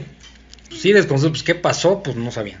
¿Qué pasó, Roma? O sea, ¿cómo que dudaban en que vendría a parar? O sea, es algo que no entendían por qué no estaban ahí si los habían encarcelado. Y, y aparte de que la cárcel estaba cerrada, los guardias que vigilaban esa celda eh, estaban ahí y no se dieron cuenta. Entonces, no se dieron cuenta, entonces pues, no tenían una explicación. Entonces es como un prodigio. No, como No. prodigio de qué O hablas? sea, me ¿Prodigio de qué? No, pues que, o sea, salieron y nadie los ayudó. O sea, Por eso ah, dije que de manera sobrenatural los ángeles los sacaron. ¿Pero pasaron de la puerta? Sí, Todo. sí. De hecho, yo creo que está pasando enfrente Sí, de los guardias. pues, seguramente enfrente de Y ellos. No, lo ¿Sí? vieron. ¿Sí se dan cuenta? Sí. E- Esto no es nuevo. ¿Qué pasó cuando, cuando, cuando los soldados que custodiaban Ah, la- sí, el ya. sepulcro del Señor Jesucristo dijeron, pues vinieron mientras estábamos dormidos, ¿no? De hecho, ve- eh, vemos que fue en Lucas, me parece que ahí en ese evangelio donde lo vimos, que dice que, que quedaron como muertos, ¿no? Algo así. Los soldados, o sea, pues, ni supieron nada. O sea, estas cosas son sobrenaturales. Sí, porque además no dice, ay, desaparecieron y pasaron la Sí, no dice traspasaron las paredes, no, No, está diciendo además eso. dice arriba, abrió las Sí, puertas. abrió, sí, sí, sí, exactamente. Sí. Entonces, no. ¿Qué está pasando o sea, sí son cosas sobrenaturales. Algo que les voy a dar un consejo aquí para todos. Cuando haya cosas como esta, que realmente son sorprendentes, no tratemos de buscarle Sentido. eh, un sentido lógico porque no lo hay. ¿Por qué? No. Porque muchas personas cuando estudian la Biblia se pierden en estar queriendo averiguar lo que no dice la Biblia. Entonces, si no dice la Biblia, ¿por qué es? Porque no es importante. ¿Ok? No es importante, no es relevante. Pero se van a dar cuenta como hay personas, eh, hermanos, que le quieren buscar más allá de lo que está en la Biblia. Hay demasiado en la Biblia como para querer buscarle lo que no dice. Y es un error. ¿Sale? Entonces, nada más lo dejamos como que es una situación sobrenatural, como el ángel sacó a Juan y a Pedro y hasta ahí. No es necesario saber más allá, o sea, sabemos que Dios hace como Él quiere. Si Él creó todo este universo diciendo, hágase la luz, sepárese eh, las aguas, la este, eh, la- eh, creó el sol, la luna, pues esto no es nada. ¿Sí me explico? O sea, de- este- por eso es que estamos hablando de un Dios, el único Dios verdadero Ajá. el que no tiene límites, ¿ok? Entonces, por eso nuestra, nuestro, nuestro razonamiento humano jamás va a alcanzar a entender las cosas que Dios hace. Porque es, es incomprensible. Por- es incomprensible, por eso no po- por eso, por eso no hay que darle tantas vueltas a esto, ¿ok? ¿Sale? Ok. Dice el versículo 25, pero vinieron, viniendo uno, o sea, vino alguien de ellos, les dijo esta noticia, he aquí, los varones que pusiste, que pusieron en la cárcel están en el templo y, e- e- y enseñando al pueblo. Fue como ya se enteraron, pues no estaban en la cárcel, pero ya se enteraron que andaban predicando en, esa- en el pórtico de Salomón. Dice el 26, entonces fue el jefe de la guardia con los alguaciles y los trajo sin violencia. En este caso, ahorita nos vamos a dar cuenta, ya no solo fue a, a Pedro y a Juan, sino ya fue a, a- a varios, a muchos. Dice ¿ok? varios. Dice, los trajo sin violencia. ¿Por qué?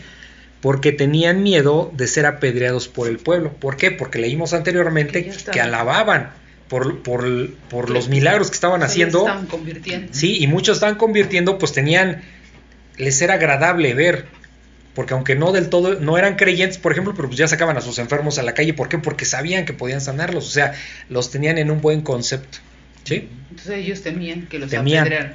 Entonces por eso los, dice, los trajeron sin violencia, o sea, amablemente les, les pidieron que fueran, que fueran ahí frente al concilio, ¿ok? Dice el 27, cuando los trajeron, les presentaron en el concilio y el sumo sacerdote les preguntó diciendo, ¿no les mandamos estrictamente que no enseñaran en ese nombre? El nombre de En el nombre de Jesús, exacto. No, le- no les dijimos, y ahora habéis llenado a Jerusalén de vuestra doctrina. ¿Sí? O sea, por eso estaban celosos, estaban enfurecidos al grado de que querían matarlos. ¿Por qué no podían matarlos? Pues porque el pueblo estaba, estaba con ellos, ¿me explico?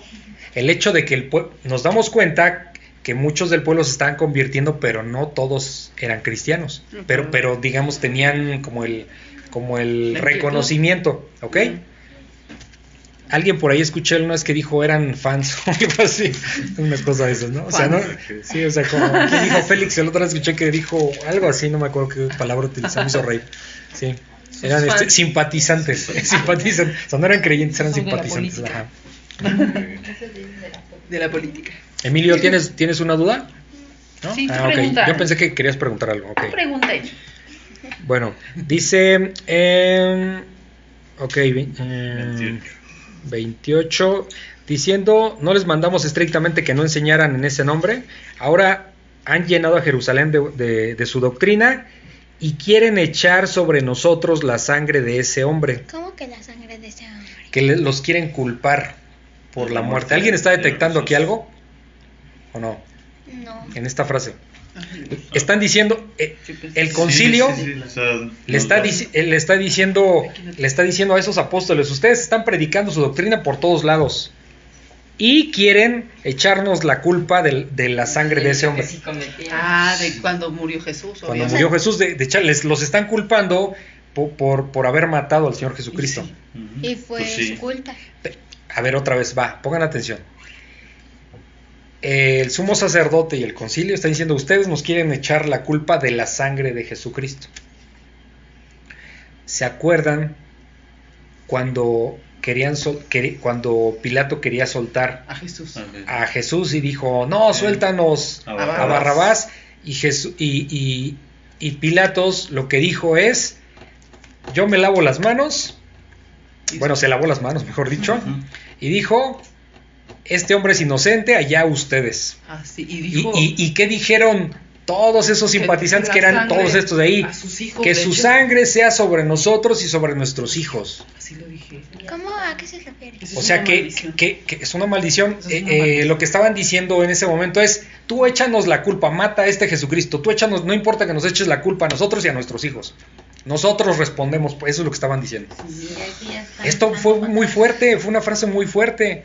Se estaban, no saben ni lo que estaban haciendo. Que su sangre sea sobre nosotros y sobre nuestros hijos. Eso dijeron, pero se les olvidó, porque ahorita ya están diciendo, ¿qué les están diciendo a los apóstoles? Quieren echarnos sobre nosotros la sangre de ese hombre. Nadie quiere echarlos, ellos solitos se le echaron. ¿Sí se dan cuenta? Sí. Pero ahí también los apóstoles no fueron sinceros. ¿Por qué? Porque, o sea, digo, no los apóstoles, sino los sacerdotes. Los sacerdotes, sí, no, Ah, no, no son honestos, son hipócritas. Porque ellos, por un lado, para, para que mataran a Jesucristo, dijeron que la sangre sea sobre nosotros. O sea, échenos la culpa, no pasa nada. Y ahorita que, que, que, que ya es, están celosos y que quieren matar a los apóstoles, están diciendo, ustedes nos quieren echar la culpa a nosotros. Pues son hipócritas, ¿no? Está muy fuerte, ¿sí se fijan? Sí. Está muy fuerte esto. De por sí esa frase cuando dijeron este, no. que la sangre sea sobre nosotros, dice, oye, o sea, sí sientes ñaña- ñañaras, ¿no? Porque es muy fuerte. Y nuestros hijos, o sea, está muy fuerte. Y los hijos que tienen la culpa Generación- de ese pecado generacional. que hicieron. Sí. Dice el versículo 29, respondiendo Pedro y los apóstoles dijeron, es necesario obedecer a Dios antes que a los hombres, ¿ok? Y esto va para todos nosotros. Es necesario obedecer a Dios antes Que a los que a los hombres. Mira, le- les voy a poner un ejemplo, Emilio y Arturito. Les voy a poner un ejemplo sencillo. Y lo voy a inventar porque obviamente esto no es real. Pero imagínense que ustedes quieren aprender de, de Dios. Y sus padres les dijeran, es que Dios no existe.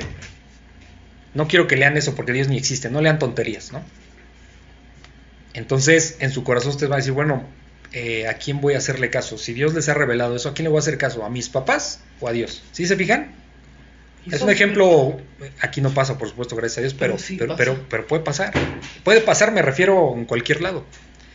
Que a lo mejor una autoridad que tenemos eh, nos quiera obligar a hacer algo que va en contra de la ley de Dios. También.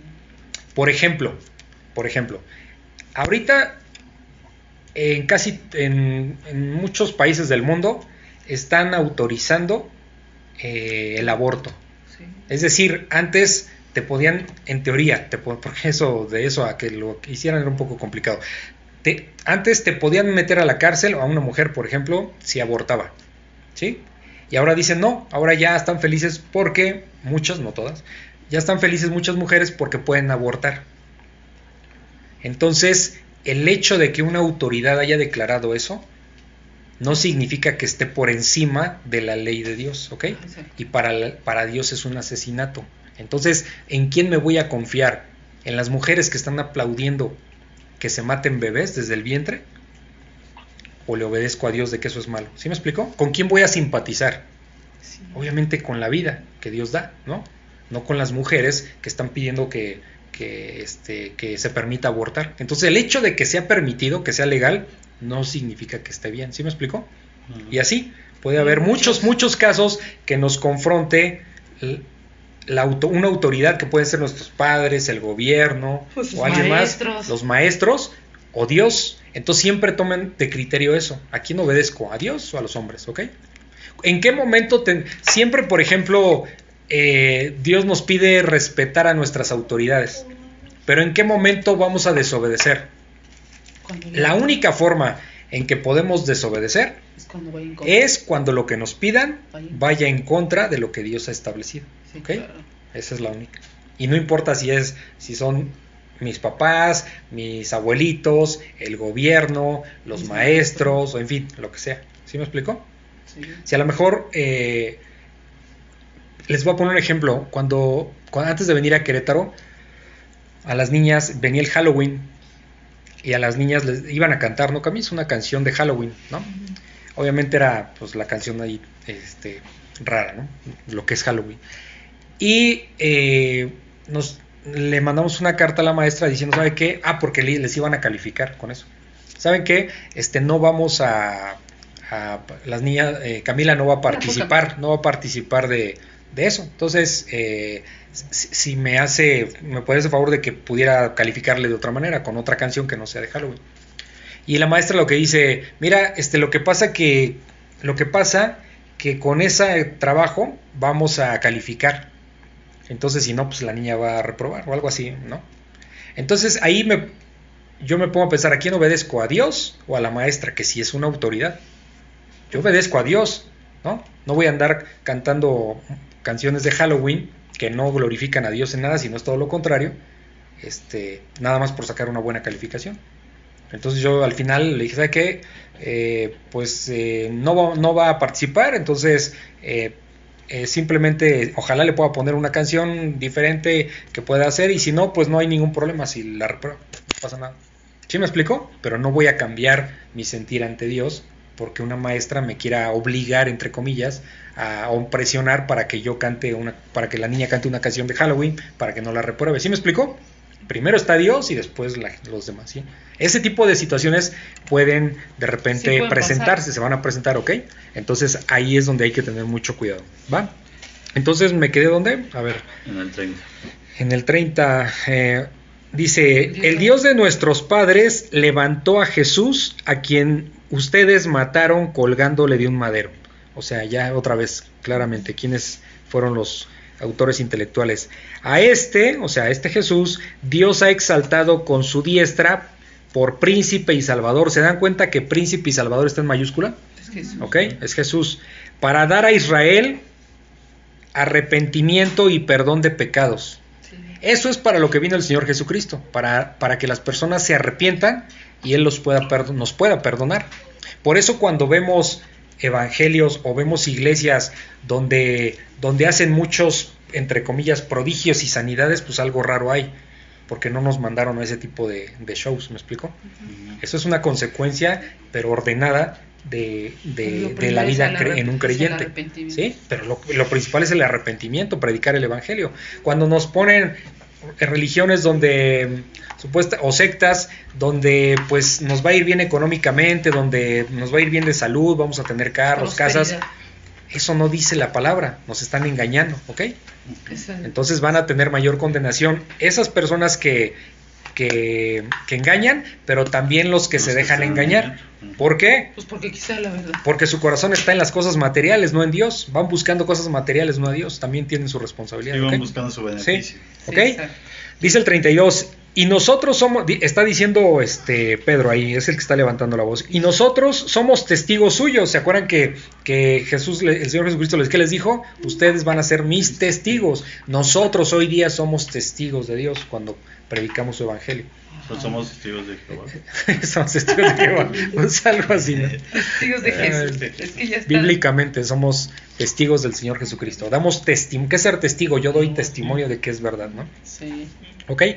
Dice, y nosotros somos testigos suyos de estas cosas y también el Espíritu Santo. ¿Por qué el Espíritu Santo? Pues porque es el que está dando los dones, es el que está dando, está sanando. Benita, ¿no? Sí, sí, Sí, está exacto, exacto. Está revelando todo esto. Ajá. El cual ha dado Dios a quién? A los que le obedecen. O sea, Dios da el Espíritu Santo no al que sabe más. Así. ¿sí? No es por saber, sino es por hacer. ¿Ok? Esto no se nos debe olvidar. Es por hacer, o sea, por obedecer a Dios. Por eso dice a los que le obedecen. ¿Cómo obedecemos a Dios? Haciendo su voluntad, ¿ok? No estudiando su voluntad. Porque si estudiamos y no aplicamos, pues no tendríamos mucha diferencia con Satanás, que sabe pero no hace, ¿ok? Más o menos. Dice el 33, ellos oyendo esto, o sea, todo el concilio, incluyendo los saduceos y el sumo sacerdote, ellos oyendo esto se enfurecían y querían matarlos. Fí- ahí está su verdadero corazón. Y su odio. Sí, un verdadero hijo de Dios no puede desearle la muerte a nadie, ni puede estar enfurecido. Dice el Señor, este, se pueden airar, pero no pecar, ¿no? O sea, Que nos sí. podemos molestar, pero Ah, eso no sí. nos puede llevar a pecar. ¿Ok? Enojarse es normal. Entonces aquí ellos se enfurecían y querían matarlos, Dice el 34. Entonces levantándose en el concilio un fariseo llamado Gamaliel. Este Gamaliel era este era un era el maestro, el rabino más reconocido de ese tiempo, Como que. ¿eh? Gamaliel y Como el Papa dice la carta. no como el papá, no como el papá, no, no, no, él ni enseña entonces. Entonces, ¿qué pasa aquí? Gamaliel lo vamos a escuchar pocas veces en la Biblia, pero su, su, su discípulo más conocido es el apóstol Pablo. Ah, sí. Pablo dice que estudió a los pies de Gamaliel. Ah, ¿sí? O sea, estuvo pegado a Gamaliel aprendiéndole. Entonces, este Gamaliel era un rabino muy re- el más reconocido del tie- de ese tiempo y ahorita lo vamos a ver por qué, porque lo que les está diciendo les da un repaso sabio. rápido, muy sabio. Ajá, Es dime, Ron. ¿Cómo que doctor de la ley? sí. Ah, un doctor de la ley es alguien Sabio. muy que, que estudió mucho eh, el, el, el Antiguo Testamento, el Pentateuco, ¿sí? O sea, lo que estudian lo- los... Sabe, vamos a decirlo así, en- para ese tiempo eh, eh, sabía mucho lo que venía en la Biblia, las cosas de Dios, vamos a decirlo. O sea, ajá. Pero o sea, co- o sea, sí él era cristiano. No, eh, era, era un rabino, es, Un- es un eh, maestro. un- un- vamos a decirlo así, entre otras cosas, un ma- eh, porque tenía varias características, que es, voy a responder la pregunta de Arturito, un rabino enseñaba, era judío, era un maestro para los judíos, un maestro de las cosas de Dios para los judíos, ¿ok? De, la ley. Ajá, de la ley, sí. De la ley. De... Entre otras cosas tenía, podía, por ejemplo, casar a una pareja. Eh, tenía varios detalles, ahorita me falla, pero como dos o tres eh, actividades muy concretas, pero sobre todo era la enseñanza. De la palabra. Y Gamaliel, pues era como el maestro de maestros, digamos, ¿ok? Eh, Entonces ento- era como un padre. no, no un No. padre, sino un maestro, ¿sí? Un maestro, tal cual. Haz de cuenta un Armando así más. No, no, no, no, no, no, no, no, no. no, no, No, de que estudiaban pues la Sí, ley y que sabían. Lo que pues. pasa que miren, un, un rabino convivían con él, ¿ok? Eh, no es como un maestro en el contexto que entendemos hoy, porque un maestro es que tomo una clase y me voy, y el maestro no sabe cómo yo vivo, el maestro no sabe cómo me comporto en mi casa, cómo respeto a mis padres, o cómo como padre, cómo me comporto con mis hijos, con mi esposa, o sea, no sabe nada de eso, ¿sí? Entonces, ellos tenían discípulos, los conocían, convivían, ¿sí? Sabían cuáles eran sus problemas, cuáles eran sus virtudes, o sea, er- era, no, no solo era la enseñanza teológica, no solo, era, no solo era la enseñanza de Dios, ¿sí? Sino el poder encaminarlos a este, aplicarla en ese momento, ¿ok? Esa Eso es es la lo que hace un diferencia, eso es lo que hace un verdadero maestro, ¿sí? Ok, Eh, por ejemplo, entonces dice el el 34. Entonces levantándose en el concilio un fariseo llamado Gamaliel, eh, doctor de la ley, venerado de todo el pueblo, o sea, tenía un alto reconocimiento el pueblo por él.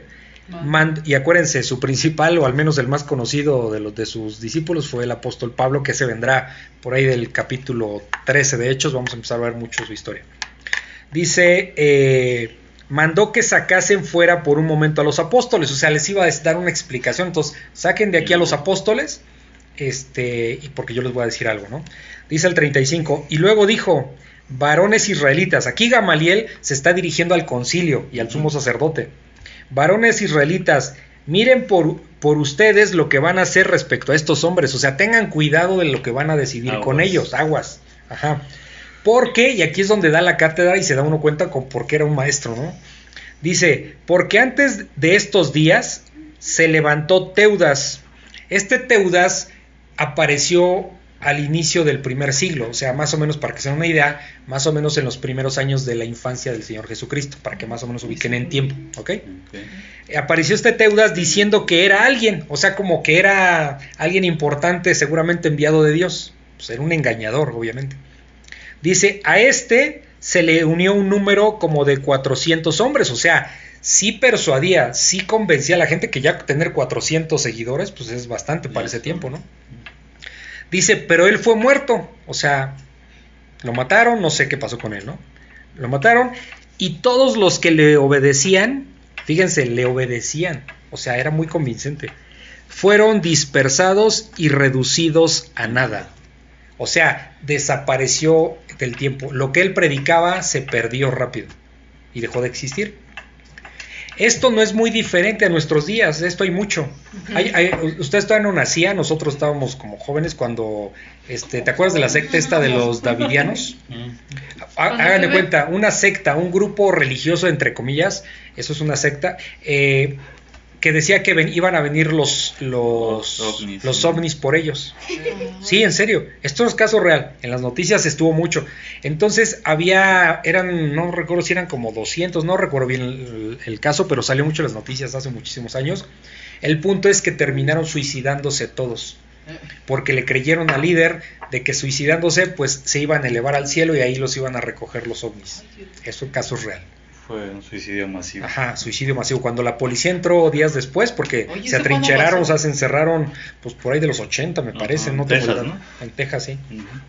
Eh, ese caso es real. Entonces, a lo que voy es que esto no es nuevo, ¿sí me explicó? Desde el Señor Jesucristo ya existían gente así, y acá, ¿por qué lo seguían a, a este, eh, a este eh, Davidianos? Porque era David Coracho, no me acuerdo, algo así, el, el- el que supuestamente era de parte de Dios, ¿ok? Fíjense nada más qué locuras.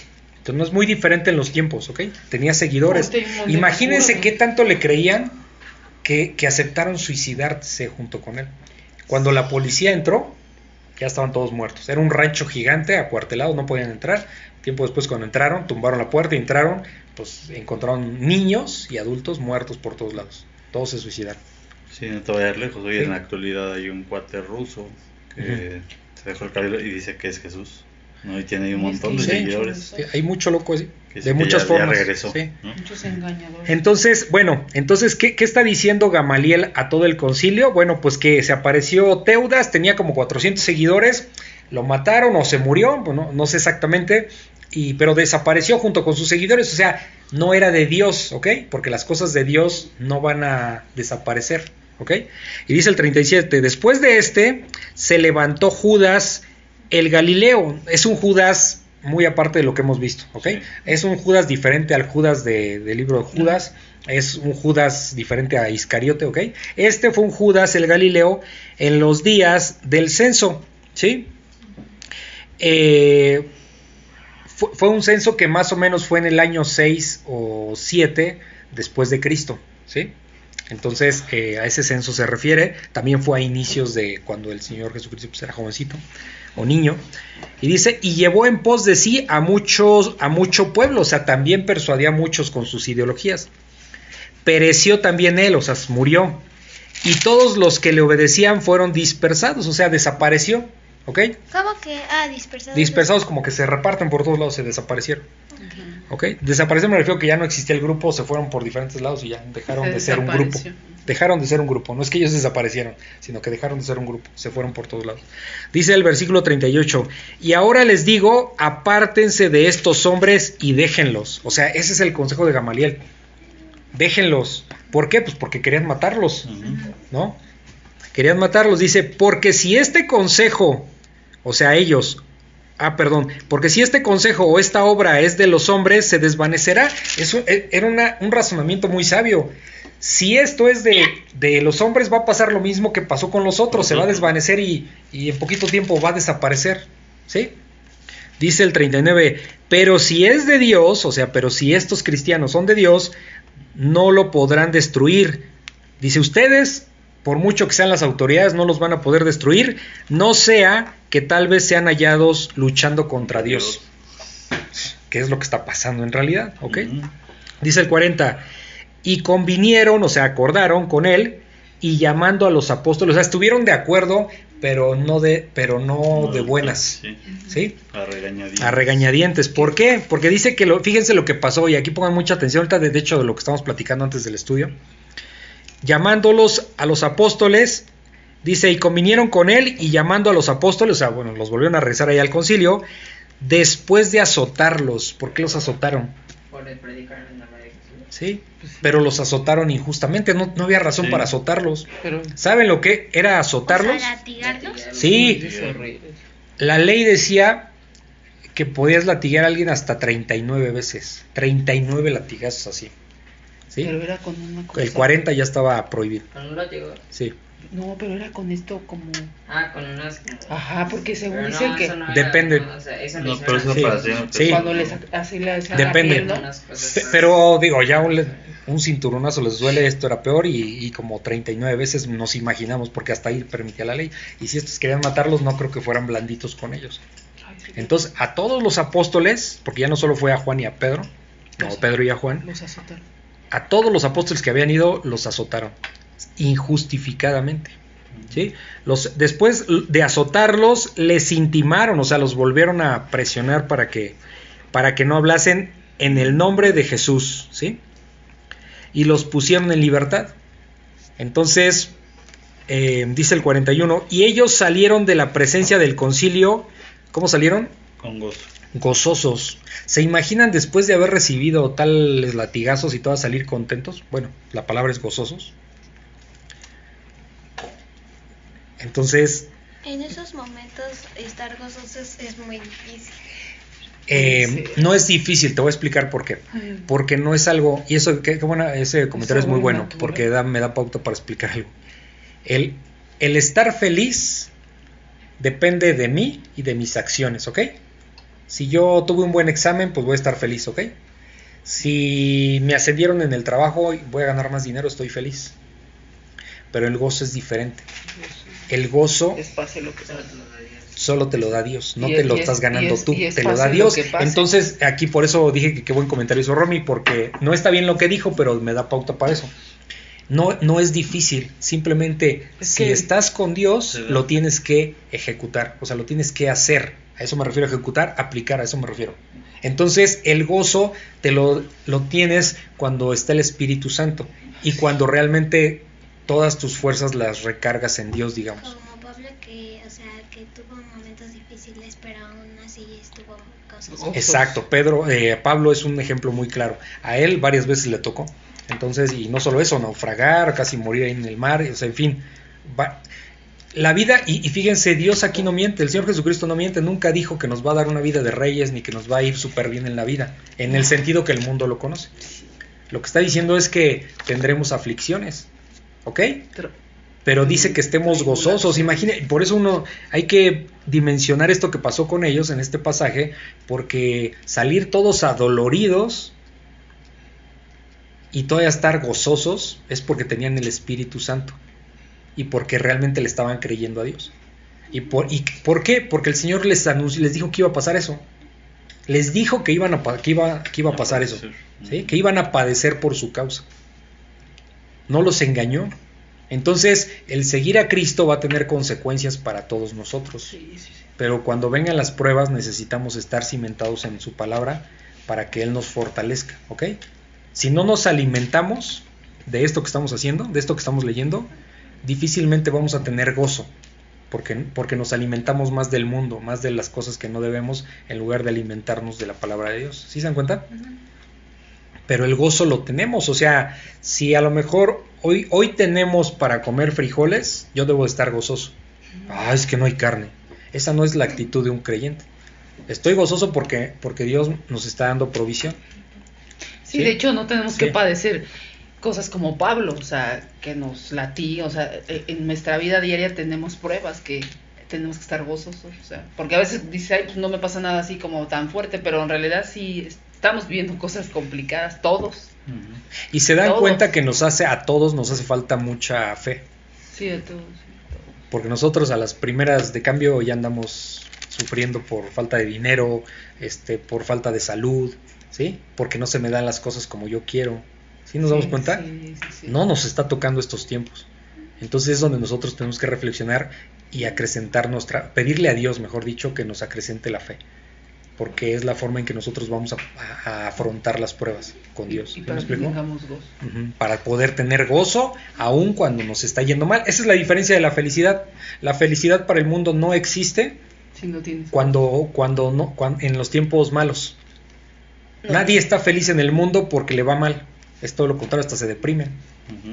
Nosotros, esa es la diferencia. El gozo proviene de Dios y yo soy, estoy gozoso, me vaya bien o entre comillas me vaya mal. ¿Sale?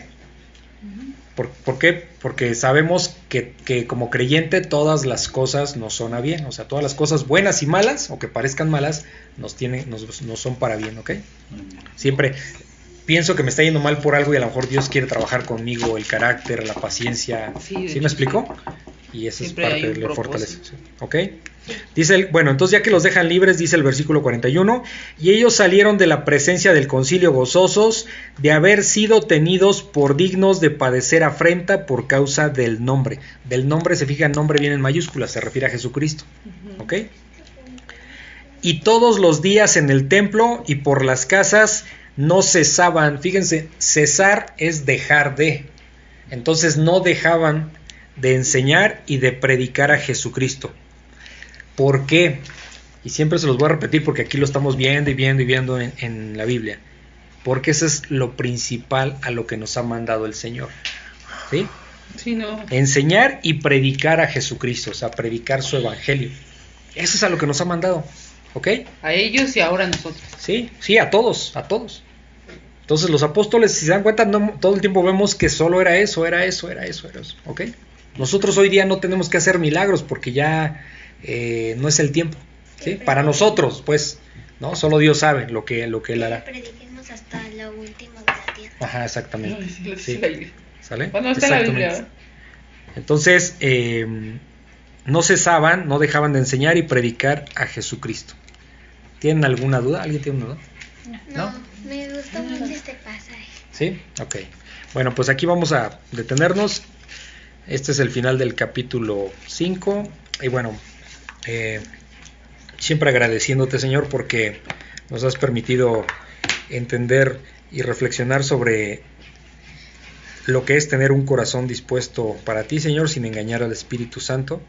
Y, y también las consecuencias que hay, Señor, al tratar de, de no ser un creyente de verdad y, y- y pretender que, que se puede engañar al Espíritu Santo. Señor, este, eh, ten misericordia de nosotros y, y ayúdanos a que nuestro corazón sea siempre de, gozo, que ante las pruebas, pues nosotros eh, no nos quejemos, sino por el contrario, te demos gracias y, y como tu iglesia en ese momento, te pedimos que nos fortalezcas en esos tiempos, Señor, para nos fortalezcas para poder tener con más fuerza eh, el predicar tu evangelio y poder dar testimonio a toda la persona que, que se nos ponga enfrente, Señor, y en todo momento en donde estemos, este, siempre habrá tiempos para compartir tu palabra y para compartir estas palabras de vida, Señor. Pues gracias te damos en el nombre de tu Hijo Jesús. Amén. Amén. Si consideras que este podcast puede ser de bendición para alguien más, te pido de favor que se lo compartas y también en tus redes sociales para que la palabra de Dios se siga cumpliendo. Si lo deseas me puedes contactar al correo labibliaexpositiva.gmail.com o por WhatsApp en el link que está en la descripción. Muchas gracias y bendiciones.